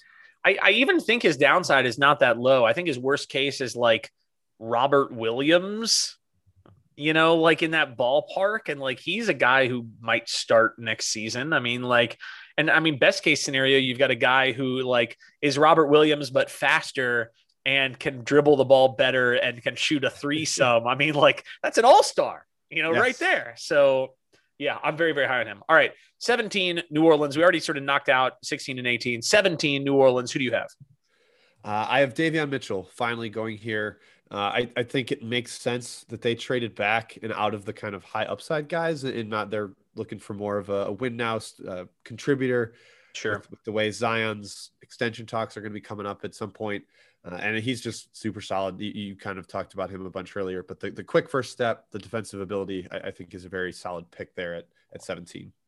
At 17, uh, I would have this guy maybe even slightly lower, but um, feels like a guy who would fit pretty well here. I have Trey Murphy. Uh, he's been climbing the ladder. Again, I'd probably have him closer to 20 personally, but like – he's a catch one of the better catch and shoot guys, one of the better on-ball wing defenders. What did New Orleans really badly need last year? Guys that could defend the wing and guys that could shoot threes. So I mean, like, I think the fit is perfect. I don't think he's a great like pull-up shooter. He's got pretty limited upside. Uh, you know, not a great like ball handler or whatever. But like again, on a team with Brandon Ingram and Zion Williamson, maybe Lonzo Ball, maybe Kyle Lowry, if you believe that, right? Any of those things, he doesn't need to do anything other than like be in the corner, catch the ball, shoot it, and then defend guys on the other end. And I think Trey Murphy is the sort of guy who could come in. Like we saw what Cam Johnson gave to the Phoenix Suns right away. And I mean, frankly, I think that Trey Murphy's the better NBA prospect than Cam Johnson was coming into the oh, NBA. You're Duke bias. Get out of here. I think was, Cam Johnson's better. do you think? Do you think Cam Johnson? I think Cam Johnson was the better overall player because he could shoot off the bounce some. But like in terms of just like being a catch and shoot guy and a defender, I feel like Trey Murphy's a better defender than Cam Johnson was. Yeah, I'll give you that. Um, I, I think he's a better movement shooter. Cam Johnson was, I mean, I think he's a better movement shooter. And yeah, that's Cam that's, Johnson was a to be completely fit. This is not a Duke thing because I I I draft UNC guys all the time on here. I'm fine with that because I watch UNC guys a lot. so you know, uh, but yeah, I I think that if everything broke completely right, I mean, like this is a really big name to say. So I'm going to go Diet Coke here, but like he could be like a Diet Coke Danny Green type if everything went really well, right? Just like shooting the ball and defending, know your role, play it to a T. Yep. Um, 19, the Knicks. the Knicks, who I always drag on this show for being a terrible and shitty organization, but who was a top four seed last year. Go figure. Uh, and now they're in a not terrible position to maybe be a playoff team again. Uh, who do we like at number 19 here, Jim? I went Sharife Cooper, uh, giving them wow. okay. Nice. Dynamic play in the backcourt, a little undersized. In fact, probably very undersized, but yeah, he gets wherever he wants on the court.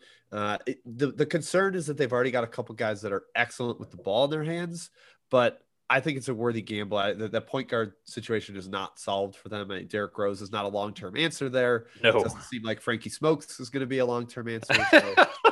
is that really his nickname? Frankie Smokes. I don't know. I'm calling him that. I, Frankie Smokes is a. Gr- I mean, it's a great name. If it's not his name, he needs to adapt it. It's phenomenal. Uh, but yeah, just a little more offensive pop, probably off the bench. I, I, don't think he's a starting point guard, especially not right away, not even close. But uh, give give him some of that, that some of what Alec Burks and, and Derrick Rose provided last year behind the the Barrett and Randle led lineups. Okay, now I love Sharife Cooper. Let's be clear before I break into this bit that I that I love Sharife Cooper. I mean, I'm assuming you're concerned about the fact that he can't shoot and the fact that he can't play defense. Those are certainly because if you're a guy of his size which is very small for even by NBA uh, by college standards, much less NBA standards. And you can't shoot and you can't defend. Now he is the best ball handler in the class, and I think he's the best passer in the class probably. So that's not nothing, right? But like, man, if you can't shoot and you can't defend, like I'm reminded of this is very different because I think Sharife is better at some of these things than this guy. But like I'm reminded of Kendall Marshall a little bit where Kendall Marshall was one of the best passers in the class, and he could he could shoot a little bit. He could shoot better than Sharife certainly, but like he and he was certainly taller than Sharife, but like couldn't stick at all because like if you can't play defense on the perimeter at all, and you are not a shooter that can keep people honest, like your passing doesn't do a lot. Yeah. Uh, I, to I be fair, I, I love Sharife. I really want him to figure it out. I want him to be like an NBA average shooter so that he can stick and be insanely fun when he gets in there. But I I have real concerns. I think the shooting might not be as bad as the numbers show. I mean, he shot 83% from the line on 103 attempts. Like he got to the yeah. line. I think he was taking a lot of really tough off the dribble type stuff. So, you know, that's fair too. The catch and shoot could be better. But I mean, yeah, it's ugly. It's 13 to 57. It's pretty small sample though, so perhaps there's a little more to it. I don't know how yeah. he's been shooting in workouts, uh, but they've got two picks here, so I'm I'm going with a little bit more of a gamble for them. Yeah, that's fair. I I do worry that like I I agree that I don't think that his like form itself is broken or whatever. I just worry that some of it is just that he's small, you know, and so it's it's going to be hard to shoot over dudes when you're when you're so small and so slight. Um, but you're right that also much like Bouknight that maybe the shooting is better than what it indicated uh, just because of the role that he played. I think that's fair. Uh, and again, I I had some concerns about size for Trae Young also, and that ended up being fine. So what what the fuck do I know? Um, I went Tre Mann here. Um, speaking of our beloved Florida Gators, um, speaking of bad defenders also, but I think he's a really great shooter. I think that the Knicks could really use a guy like him. Um, I think that he's still got to put on some weight. Obviously, he's also mostly a perimeter player, but like they've got Randle, they've got Barrett, they've got guys that uh, they've got Rose still at least uh, for now. Uh, I mean, they've got guys who go downhill. I think having a guy that mostly exists on the perimeter just to make jump shots is a guy they could really, really use. Um, especially off the bounce, guys that can pull up, uh, you know, RJ, as much as I love him, not the best pull up shooter in the world. Derrick Rose, not the best pull up shooter in the world. Julius Randle, not the best pull up shooter in the world. So, I, mean, getting better, a couple of those guys, yes, but like I, I think Tre Mann could come in and be a really net positive uh, shooter for them right away. Uh, and also the the defense. I mean, Thibodeau will just get on his ass about effort at least, and if it's and he can show some effort, and then that would be fine that's probably the biggest flaw in my Cooper pick is that Thibodeau's not going to deal with that defense. So that, that, that, might not make sense. yeah, but but but Cooper does. He plays hard. You know. Yeah. Uh, Atlanta. Speaking of Trae Young, uh, Atlanta number twenty, I believe. What do you have here? I went Jared Butler mostly. Just I think he's too good to keep falling. Uh, they they definitely value shooting quite a bit in Atlanta, uh, so I think that fit makes sense. They've they've got a pretty solid backcourt rotation with with Huerter and, and Young already, Bogdanovich, but adding another uh, scorer off the bench, they had to go to Kris Dunn at times in the Eastern Conference Finals. Yeah, that's that's not great. I mean, they've got a pretty strong rotation. Really, it's just a, a strong young nucleus, so they don't need a ton. But I, I gave them a, one of the better shooters in the draft here. Yeah, I there are a couple of guys I think that are maybe higher upside guys than the guy I'm about to take, but you know, for the role, and I actually think this guy has a little more upside than maybe people give him credit for.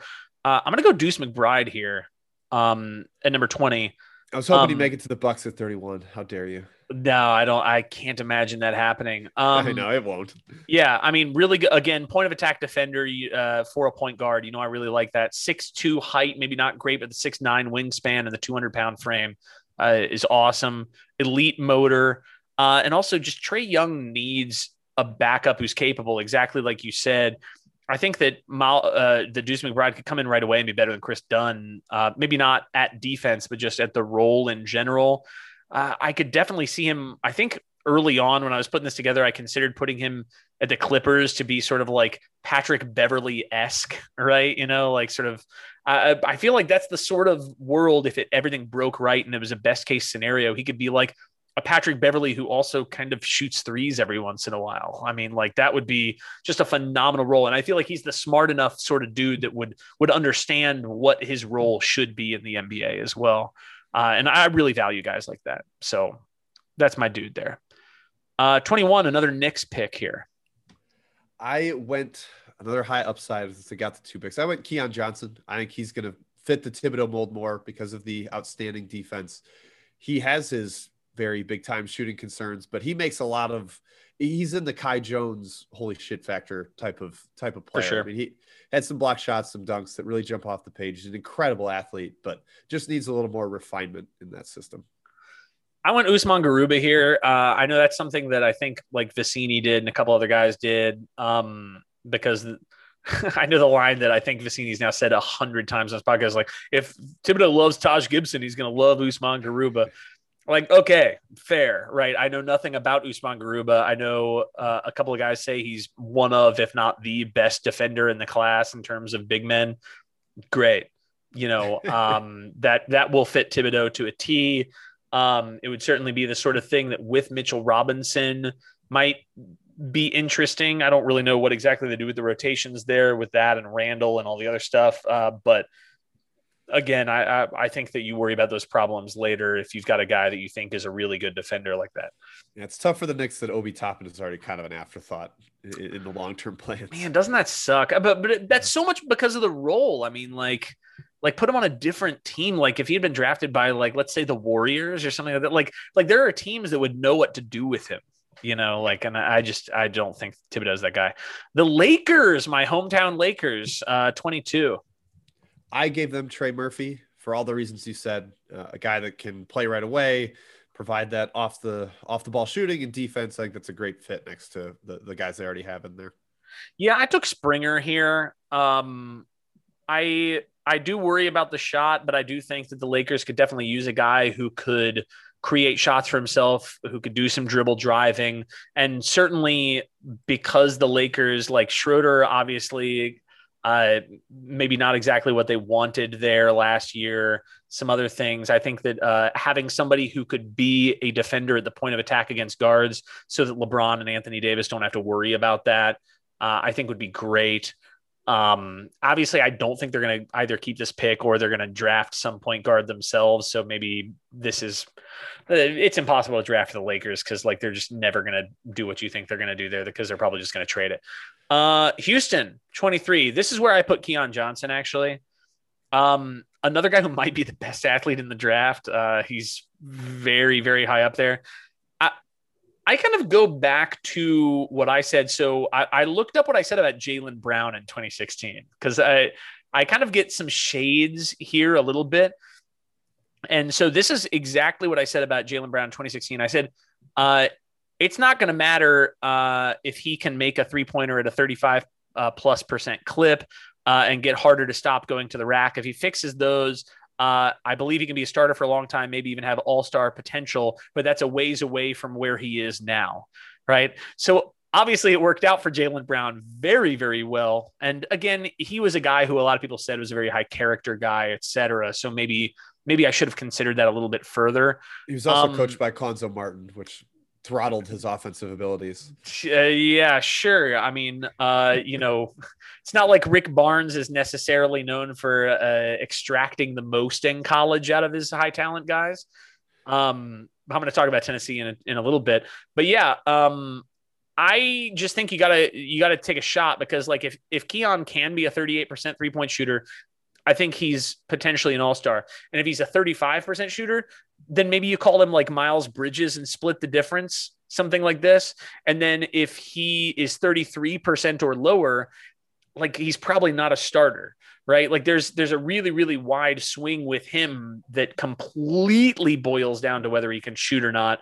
And right now he I just don't think can shoot at all. So I think I'm a little lower on him than most people for that reason. But again, I was lower on Jaylen Brown than most people also, and and that blew up in my face. Same. I was very wrong about Jaylen Brown. Um, I, I gave them Jalen Johnson from Duke just because I think Houston's taking taking gambles here. I gave them sure. Jalen Johnson and Garuba, uh, just some younger guys that I think they can at least try to develop. And especially Jalen Johnson has some pedigree that you can work off of and try to hope that that, that Duke season was just a nightmare. But his senior year in high school was kind of a nightmare too. So you're, you're really not sure what you're getting. But I'm, I'm yeah. giving Houston all this uh, this free space to gamble with their multiple first rounders. What's what's the Jalen Johnson upside?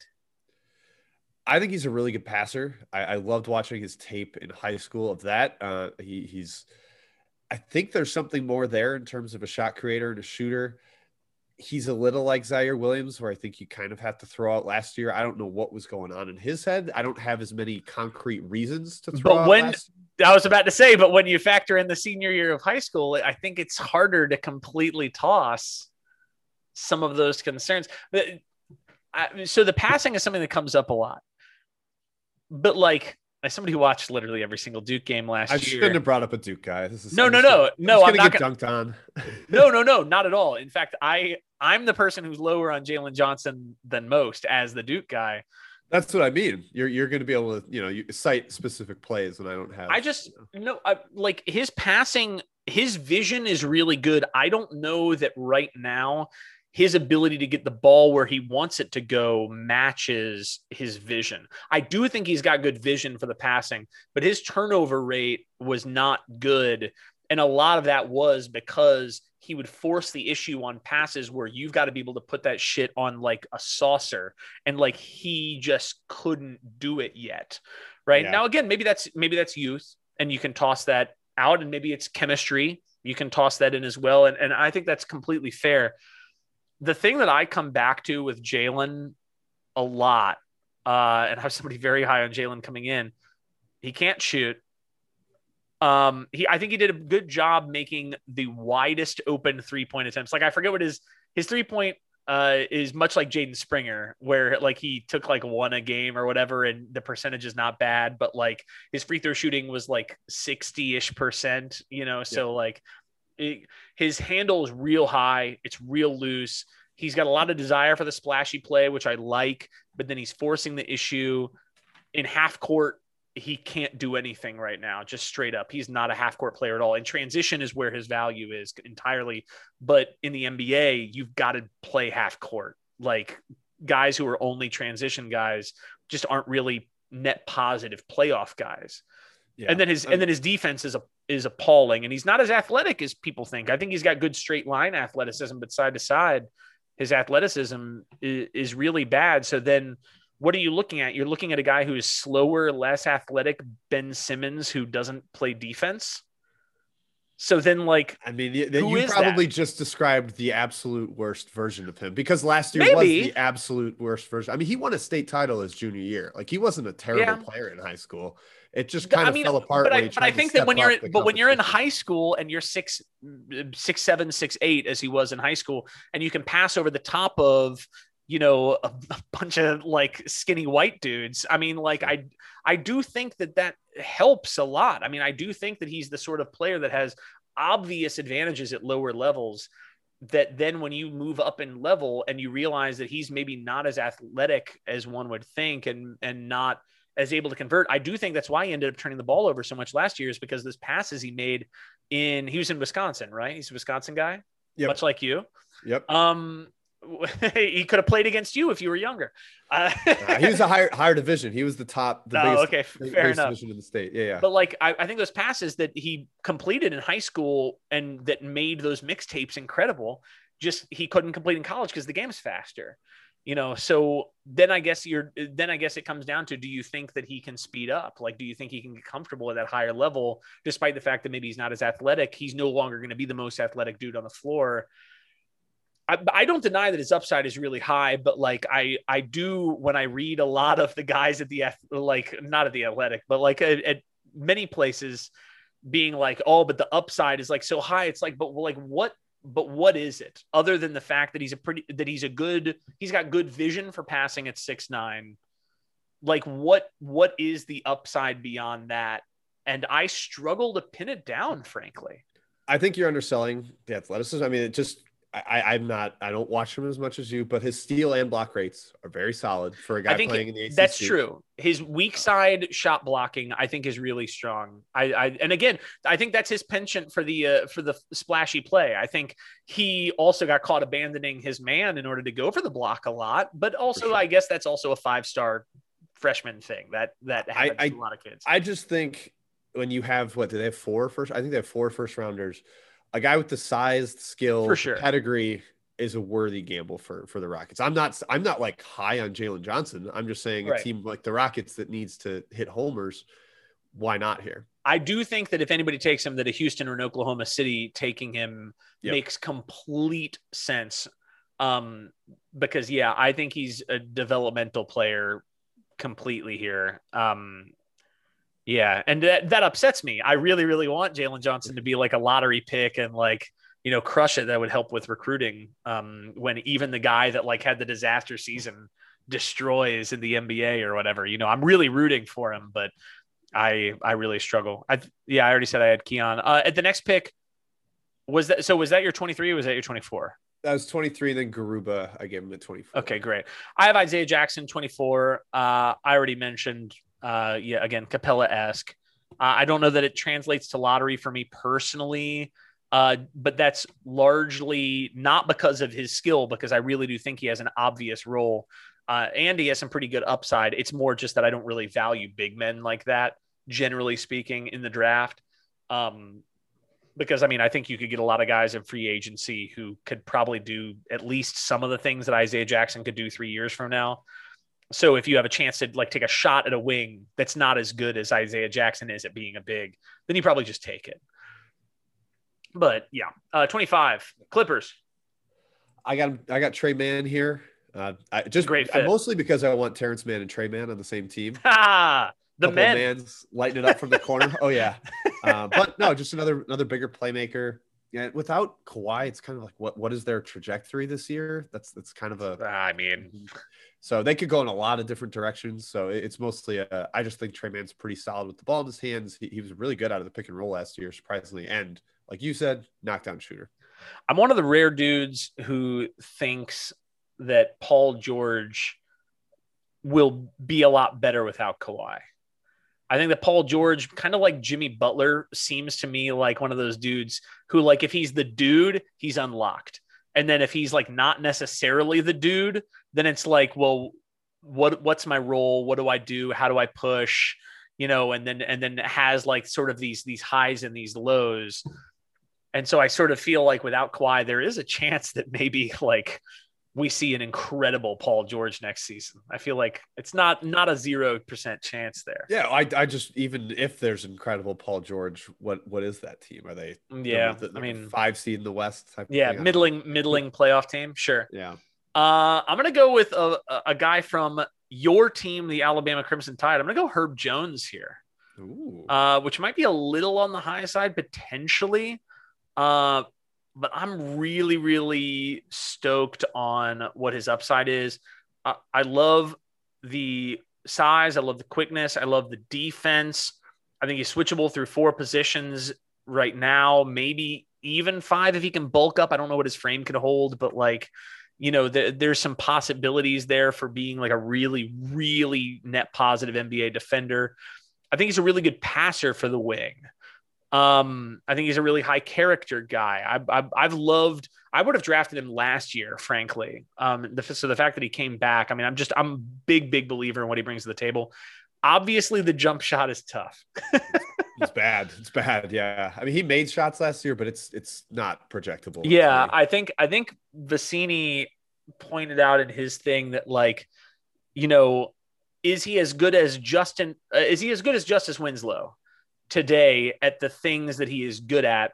Probably not. And Justice Winslow struggles to get on the court just because he can't make a jump shot. So in that regard, that's really tough, right? But I do think that on a contender, having a guy that can come in and be like we've we've seen some of these guys like I mean PJ Tucker's obviously worlds better than Herb Jones, but we've we've seen guys who are maybe not like great offense players or guys who contribute a lot on that end who but who end up playing a lot if they can be net positive defenders who can pass the ball who can be good team players uh, you know, have good chemistry. And I do believe in Jones in that regard. Um, yeah, PJ's whole thing in the playoffs was just attack the offensive glass, and Jones will do that. He'll do every For sure. of dirty work you want. He played Swipe like, at the ball. wrist as a junior. Just Yeah. played with the cast on. Like he's a gamer. He, he will battle. Yeah, I've I've had him I've had him as a first round value again for for more than a season now. So um I can't I can't back away now. Denver 26. Deuce, Deuce McBride here. Nice. Uh, I didn't save him for the Bucks as much as I wanted to, but they, their backcourt depth really got exposed in the playoffs without Jamal Murray and Will Barton. I'm not sure if Barton's going to be around. Uh, it's just another really solid defender. I mean, they have Monte Morris. Maybe you'd like a slightly bigger guard for them, but I just think he's excellent. I, I like I've been wishing for him for the Bucks, but uh, yeah, I think it's a good fit for a team that needs more backcourt depth. Yeah, I took Bones Hyland here for more or less the same reasons that you just said. Uh, I think he's a really good ball handler, good pull up shooter, really good finisher at the rim. Um, I think he's a good guy to just come off the bench and like burn guys. Uh, not a great defender, not a great passer, but like a lot of those guys who just come off the bench and burn dudes uh, are, are not really that sort of thing anyway. right. Like, so if you just want a guy to come in and, and, and burn second units, I, I, I do kind of think Bones Hyland would sneakily be ready to do some of that right away. Yep, I have him going shortly to another playoff team, so I like that. Brooklyn, my my boy Kyrie, the Brooklyn Nets. Who we going I'm here? Curious, I'm curious what you did. It's hard to figure out what to do with them. This Uh, one was a tough one. This is why I ended up I ended up going with a pretty hot take here, but I want I want to know yours first. Mine might be hot too. I gave him Ayo Dosunmu. Uh, it's it's almost like a Spencer Dinwiddie replacement in a way where he can be bad. a little little secondary ball handler uh, when they when they sit one of those guys. But I mean, really, that whole team you don't need ball handling. You need kind Yeah. of scoring off the ball. But I like Dosunmu's ability to handle the ball, shoot. I, I thought he became a much better shooter as his career went on. Uh, and, and really just kind of a, a, a competent basketball player, good defender in the in the Illinois system. So they're just trying to find guys that they can actually get on the floor because it, it's hard to find role players when you can't pay anybody anything. Yeah, I think, uh, and he's. Uh, I have him going next to Philly at 28.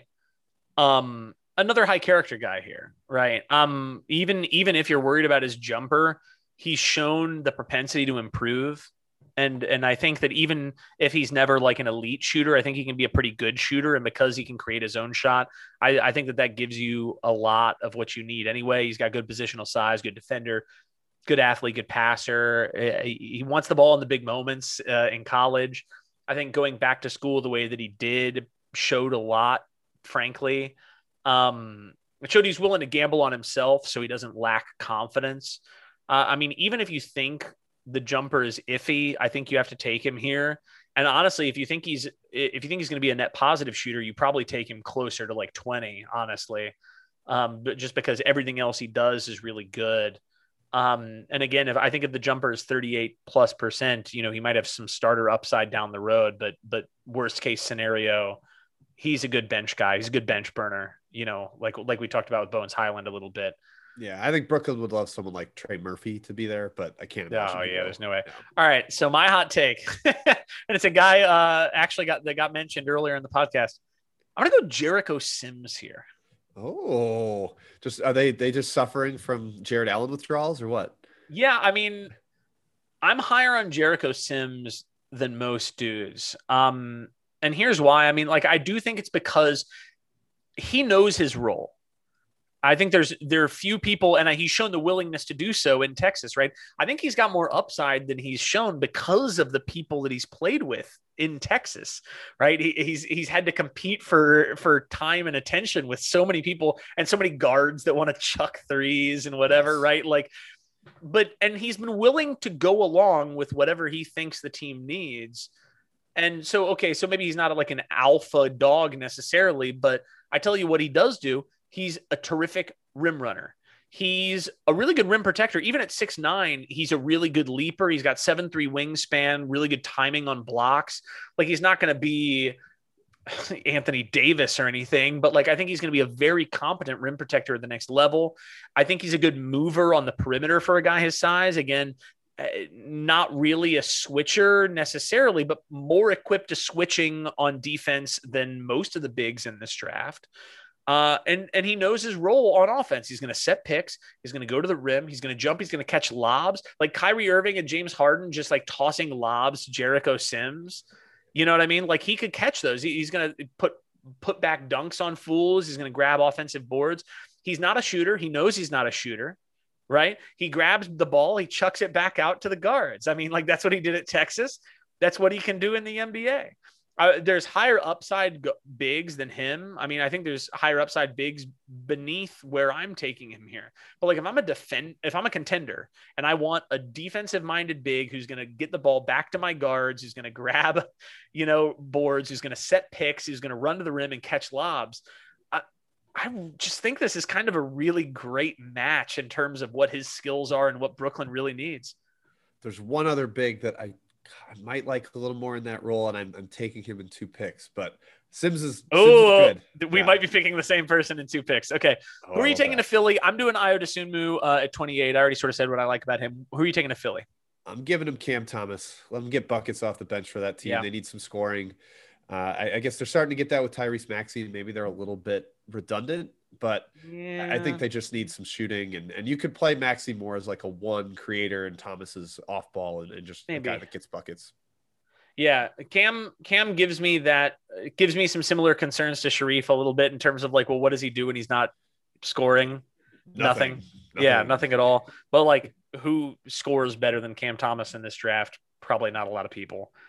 Um, I would I would be more inclined to take him at like the very very top of the second, but I realize he's probably going to go closer to 20 than I have him. I'm I'm lower than most just because if like the shot's not falling, then what does he do? But again, I also sort of said the same thing about TJ Warren, who has ended up being a really, you know, decent scorer in the NBA. Shot, the well. shot is always falling for Cam Thomas. It's always yeah. falling. if the shot is going, then then your money. Phoenix 29. Who's your big man you're taking here? I almost went Day'Ron Sharpe, but I think that's who I went with. I, I, I thought about him, but the other one I, I like. It, maybe I'm just overstepping when we talk about our second round sleepers. I think Neemi Queta is going to be like yes, oh yes, I love it, dude. I love it. He's going to be useful as a rim protector. I mean, they're they're not going to yes. need a whole lot else out of him. They're not going to use him as like a post fulcrum offensively at all. So he's got to learn to play like that the, the Jericho Sims role, as you mentioned, like yeah. the the screen and rim run type stuff. But I just think his defensive potential is so big. He hasn't figured out how to play in space yet, and that's going to be tough. But we saw in the finals how bad they were with their big man depth, and I think you have to go big in some direction here. Yes, I want to talk about Queta for a second because I'm I'm a big believer in Queta, and most of the draft uh, mock drafts I've seen him in are taking him in like the 40s, 50s. Like I would definitely take him like beginning of the second at least. Um, I've been high on him since his freshman year, really. Uh, you know, great NBA size, good athleticism for his size. You know, he's not Evan Mobley, but he's not like Jakob Poeltl. You know, like he, he moves really well. Uh, elite at protecting the rim, elite defensive rebounder, elite shot blocker. I feel like, and he's a good passer for a big, good post up guy. Uh, if this was 2014, he's probably a top 14 pick, right? Yeah, like, yeah you know what I mean? Play through the sky offensively. Yeah, totally. Right. Um, I, I get. I'm obviously concerned about the lateral movement. He obviously can't be a switchable defender at the NBA. There's there's no way. Right. Um, and I know he he clearly fancies himself a pick and pop guy a little bit. Um, I think you could argue maybe he could be at least competent. He's a 70% free throw shooter, could be worse. Uh, I'm a big believer in him. Uh, I'm I love that you took him in the first round. I love it. I did take Sharpe. Um, I probably should have gone Sharpe, but I just wanted well, to talk about Queta. I also can't not take as the Duke guy. If I left Day'Ron Sharpe out of the first round, I would hear about it from some of my followers. Um, yeah, I, I don't know that he's ever like a starter, just because I, I don't think he can shoot either. But you know, I, I think he's smart. I think he's really high motor. Uh, really good at just crashing the boards like harder than anyone else. He doesn't shy away from physical play. And I think guys like that for Phoenix in particular, that's exactly what they needed in these playoffs, right? Like anybody to give Ayton just a tiny bit of relief. Like Frank the Tank just can't do that, you know. Um, and once crazy they, they took Jalen Smith tenth and he just couldn't do it. That was a terrible pick. Like I had him, we did, we did our mock. I did a mock draft here, and I think I had him in like the mid twenties, and he went ten, and I spit my beer everywhere. Yeah. Um, stunning. yeah, absolutely stunning. Um, that's why you don't draft a guy like that. There. um, yeah, I, I do worry about Sharpe that he's only like six eleven with a seven foot wingspan, and he's not like the most athletic dude in the world. He's like kind of average size, average athleticism. So like really, he's got to outwork people. Otherwise, he's not going to be an NBA player really. But like I. I do think Phoenix would have loved him last year. I think they would love to have him this coming year. It would be weird drafting Sharpe or even Queta right after Smith, but you know, I think Sharpe could come in for 12 to 15 minutes a game and just annoy the shit out of people, Yeah. you know, Just- just which is exactly what you want. Yeah, Exactly. totally. Uh, and then last pick, 30, Utah. I gave him Bones, gave him Hi- Bones Hyland as kind Yeah. of the breed him into the point guard of the future, another scorer off the bench. I mean, hopefully a guy that can defend a little bit. I mean, VCU was a, a, pretty solid defensive team while he's been there, but uh, like you said, the pull up shooting is really the the huge skill for him, and they they really value shooting and ball movement on that team. Yeah, and you know, I think they they defend well enough that a lot of the guys that I would have going next, like a lot of higher upside guys, just aren't defenders. And so like it's really, really hard to put somebody there. I'm gonna go Josh Primo here. Um just solely on the upside and also on the fact that like if they bring Conley back, then they're probably just gonna run it back, you know, and like not really introduce a bunch of new bodies and new minutes and new people. So you could have him be a guy who just is a as a project, right? Um, I know a lot of people said he could have potentially been a lotto guy if he had stayed another year. Uh, that he's got good size, he's a good shooter. Uh, he's you know good at moving his feet. Not really necessarily a great defender now, but again, good potential. Certainly, I think better depend- potential than the next guys on my board like Cooper or Thomas or some of these other guys, right? Um, so yeah, I, I think that worst case scenario they stash him, and best case scenario if he turns out that he's not bad, then they could slide him in and give him ten to twelve minutes a game right away. Yep, I love Primo. I think the the knock on him was like, oh, he didn't show any playmaking. He doesn't do anything other than shoot, but he didn't have any opportunity to. And I think the the talk about it None. was that he was Yeah. very good about good at it in high school and has shown it in workouts. So hopefully he can expand on his game. And I think going to a contender also would be great for exactly that, right? Because then he doesn't have to be a playmaker, right? Like he can catch the ball, shoot it, be a team defender, do these things. Yep.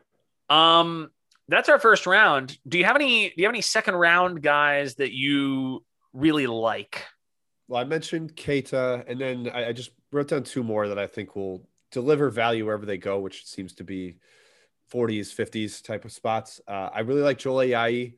I, I just think he's smart. He's still pretty young for having been in college for four years. He, he was 16 when he got there. Uh, he can shoot, great cutter. He, does the dirty work. He, he, he will rebound really well for a guard. I think he'll be just a, a solid bench role player for somebody. And then I think Isaiah Livers will carve out Mm. a role somewhere because he, he's got size. He can shoot the lights out and was really well coached in college with Juwan Howard, some of the pro style uh, tenets that I, I think Wagner is getting bumped for. I think Livers will, you know, he's not the same kind of defender, even close, but uh, he can shoot and he'll be competent on that end, in my opinion. Yeah, I think guys that can shoot and can defend competently, like now I know. The, so the, in the athletic piece that I think it was Seth Davis's piece with like the the the fake scout or whatever, where he's compiling all the stuff that the other scout said. I, I a line stuck with me, the line about Aaron Henry, where he was like, "There's like a dozen guys in the G League exactly like this." you know, so every time I want to be like, "This guy can shoot and defend," he'll he'll find a spot somewhere. I do kind of sit and think like, there's probably a lot of guys that can shoot and defend in the G League, Yep. you know. Um, but I but I think the same about uh, especially AI. Uh, I'm pretty high on him. Um, my guys that were not mentioned. I mean, obviously there's like the high upside guys that I feel like we should mention, like Josh Christopher. I have Jalen Johnson as a second round grade for me. Uh, BJ Boston, uh, you know, guys that like if things could click, who had nightmare seasons, but if things go well, maybe some things, you know. Uh, certainly, at least guys like BJ Boston have uh, people advocating for their character as well. Not everybody has that, but like you know, maybe it was just a maybe it was just a nightmare, right? And so then if you take a gamble, especially if you're a team like an OKC, like a Houston, you know, a team that wants to stash and, and roll with it, a guy like BJ Boston, who is like a top five guy coming into college, I mean, maybe has some stuff there. Obviously, last year was an absolute disaster, but you know, maybe maybe you can throw the tape out with that, just like with Ziaire just like with with some of the other people. Um, the guys that I really like, uh, I like Austin Reaves. Um, I like him to be sort of like the next, you know, Alex Caruso, Grayson Allen, you know, just annoying, sort of mean mugging white boy guard kind of guy who can shoot, who's a, a pretty good ball handler, uh, who's high motor, who's who just going to be a good bench guy, right? Like not going to be a starter, not going to you know be super high upside or anything, but like if you're a contender who needs somebody who can give you minutes. I feel like Austin Reaves, despite the numbers in Oklahoma, like I, I just don't think the Oklahoma numbers are representative of his true shooting. We saw at Wichita State, he he can be an elite shooter if he's not the guy, and there's no chance he's the guy in the NBA. So I mean, like I think that that would be a lot of fun to see. Um, and then Quentin Grimes, uh, I just uh, his story also does, even though I, I try to stay away from the narratives, but like the fact that like he could have just crumbled as being like a, or he could have just gone after freshman year and been like fuck it i had a bad year but like i'm just going to go and hope somebody takes me and god bless. You know the fact that he came back he worked really hard he was a great shooter uh, a net positive defender also so now he's kind of like a legitimate 3 and D candidate off the bench. Um, and again i think the team that needs somebody right away could find somebody in grimes that might be able to give them some minutes yeah, it's a, a, name I've seen for my Bucks at 31, and I'm I'm okay with it. I think it's who, who do you who do you want that's a realistic second rounder for your Bucks at 31? McBride's the one I really want. I I don't think that's realistic. there were a couple where I saw him actually maybe mock mock to them, so that's what made me think it was realistic. Assume but, he's assume he's off the table. Who else? Uh, I would be okay with Robinson Earl. Uh, I, it's not interesting. It's a, it's a, little bit of a weird fit, but maybe he can be some of the the Bobby Portis because Bobby Portis is not coming back, so they're going to need yeah a little bit of scoring off the bench, and he's very very skilled. He's not going to be as good as Portis right away, but uh, that's that's somebody I think is probably lowish ceiling, but pretty high floor. Uh, I don't know. Some of these guards, like I would be okay with Grimes. I'd be okay with Bones Hyland if he fell to there. Uh, I don't know. We'll, we'll see. Dosunmu potentially. I don't know. Do you think Robinson Earl can shoot? I do. I, I definitely okay. do. I, he didn't hit shots last year, but the mid range, I thought he had pretty good touch. He sh- he shot pretty yeah. well from the free throw line, I believe. Uh, I, I, believe he'll get there. This, those Villanova guys always seem to, to like Dante Cunningham became a pretty good shooter in, in, the NBA, didn't he? Yeah, but I also think that before that run of Josh Hart and them, that most Villanova players did not do well in the NBA. Like it's it's been a very recent thing right? Like I, I'm worried about the athleticism with him. Like I, I love him. I think he's an awesome, like super smart, like really, like I think there is no doubt that he could be like the MVP of EuroLeague. You know, like I think he could, I think he could destroy in EuroLeague just because he's so fundamental and there's nothing he does poorly. But I also am not sure what he does super well. Yeah, I, I saw they're shopping the pick to try to get somebody who's a little more of a veteran contributor, and I'm very okay with that. Yeah. Uh, if if if Jerry shoots the ball, I think he's a good role player. But if he can't shoot the ball, I don't know that he's an NBA player. Um, what do we think of a uh, of Sandro? He's fine. I've I, like there's there's the part of me that like thinks that because stretch bigs are so in vogue that maybe he could carve out a little something something for himself. I don't know. He's I loved watching him in college. Uh, I just yeah. I don't know. He was like kind of given the do everything role at Seton yeah. Hall, and I think that made him look awesome. But I'm not sure. We'll, we'll see if he's got it in the pros. I mean, he's who, who do you think's a better, better NBA player, Sandro or Luka? Luka Garza, not Luka Doncic. I was like, uh, what? Who do you think's a better player, Luka Doncic or Sandro? All right, we're we're really going talk radio now. I would I, know, I would right? say Mamu. I, I just think he's yeah. a little more versatile, mobile, and the offensive game fits modern game more than than Garza's. I guess Garza can kick some people's butts in second units during the regular season, but that's about it. Yeah, I agree. Uh cool. So we've gone super long, uh, but real quick, I'd I'd love to know some hot takes on the upcoming college season. Uh, I, I, I want you to start off. I'm trying to figure out what, what, how, how hot we're talking. I'll start with one that's maybe not necessarily hot now, but, but, but I'm going to roll with it. I have Texas number two on my preseason list. Wow. I'd say it's a little hot. Is that a little hot? Are you, how concerned are you with the floor? I mean, it's just so many high usage guys coming into one one unit. I, I, mean, I trust Beard. I mean, most of it just comes down to like trust for Beard. I do think that a lot of those guys who came in came in sort of knowing what the deal was, right? Like because even guys like Christian Bishop who came in early, like he knew there were like seven more scholarships or whatever. Like, did he think they were going to fill it with, you know, walk-ons or whatever? You know, like I, I feel like he understood like, okay, this is going to be the sort of thing where we're going to be a high intensity defensive unit we're going to do, you know, certainly some rotation of players.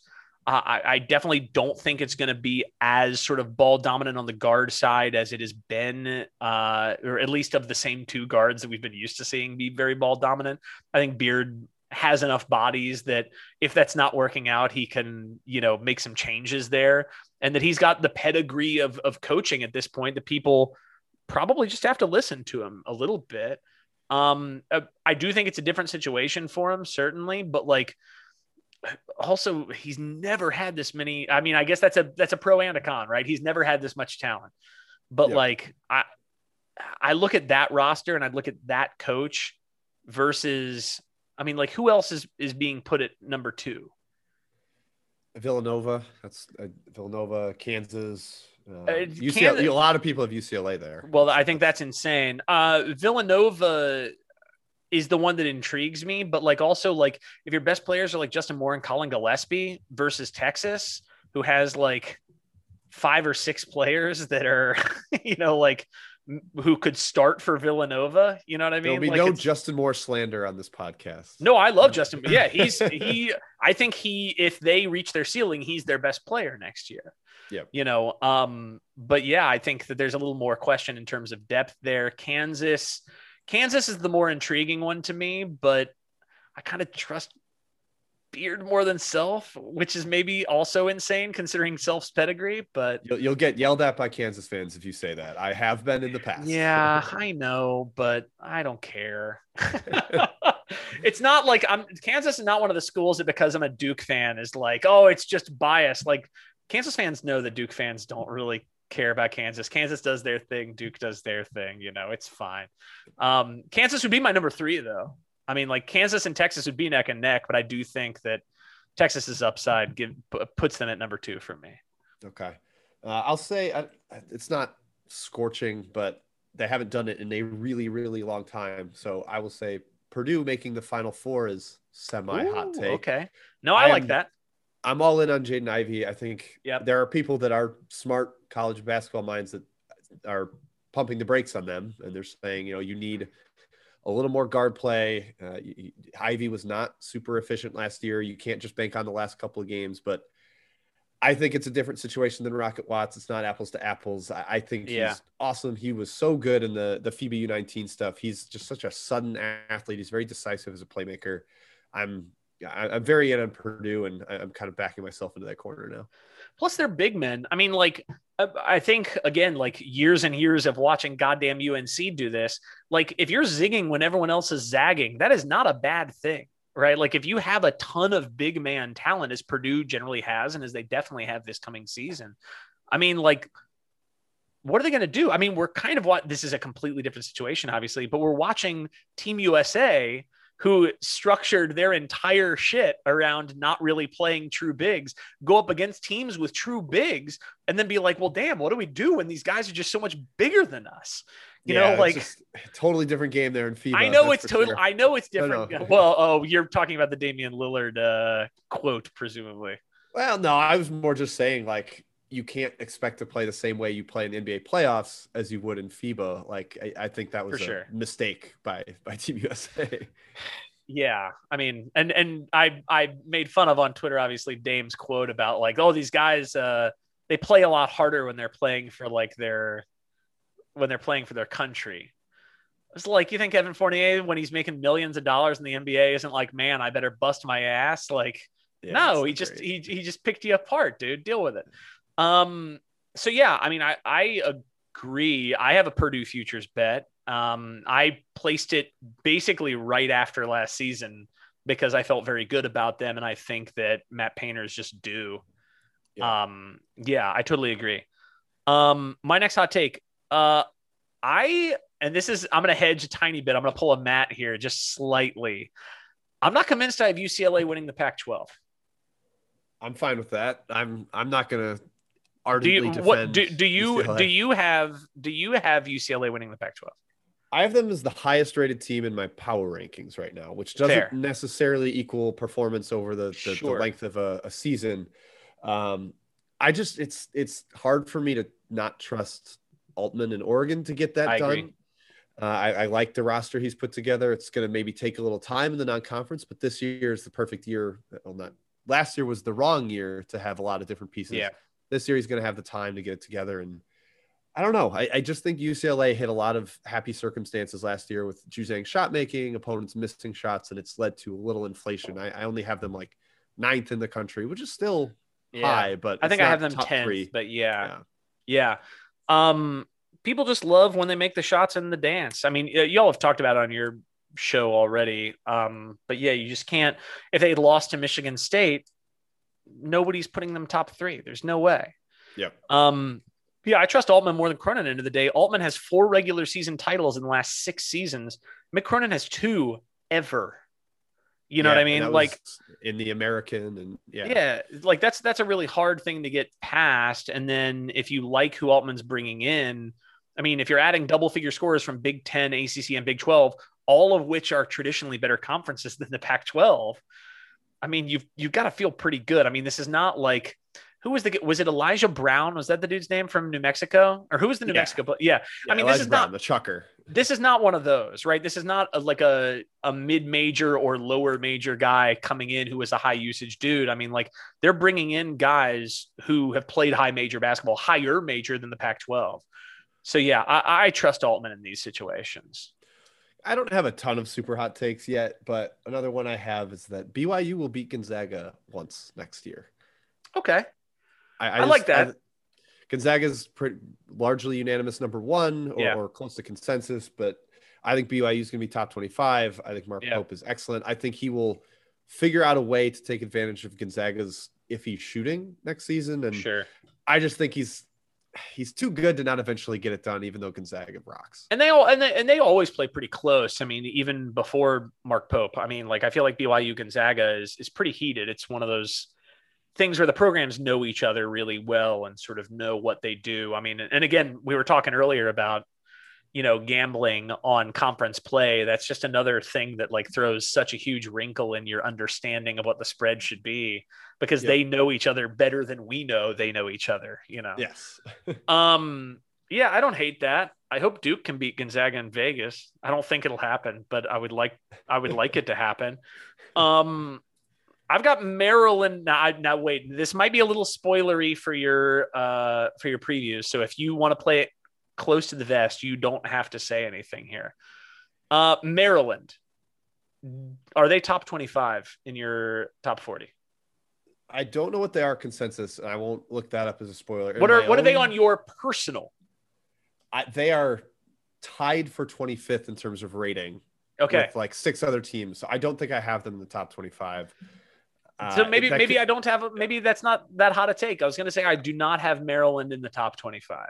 I'll do the mat on the fence here. If they get Keith Williams from Cincinnati, who is yet to announce, I will probably Oh, boost them up enough because they losing uh, Wiggins and Morsell has kind of def- deflated their wing rotation a bit. But if they get him, then they're kind of back up to. I also don't know that like Wahab is going to help them much.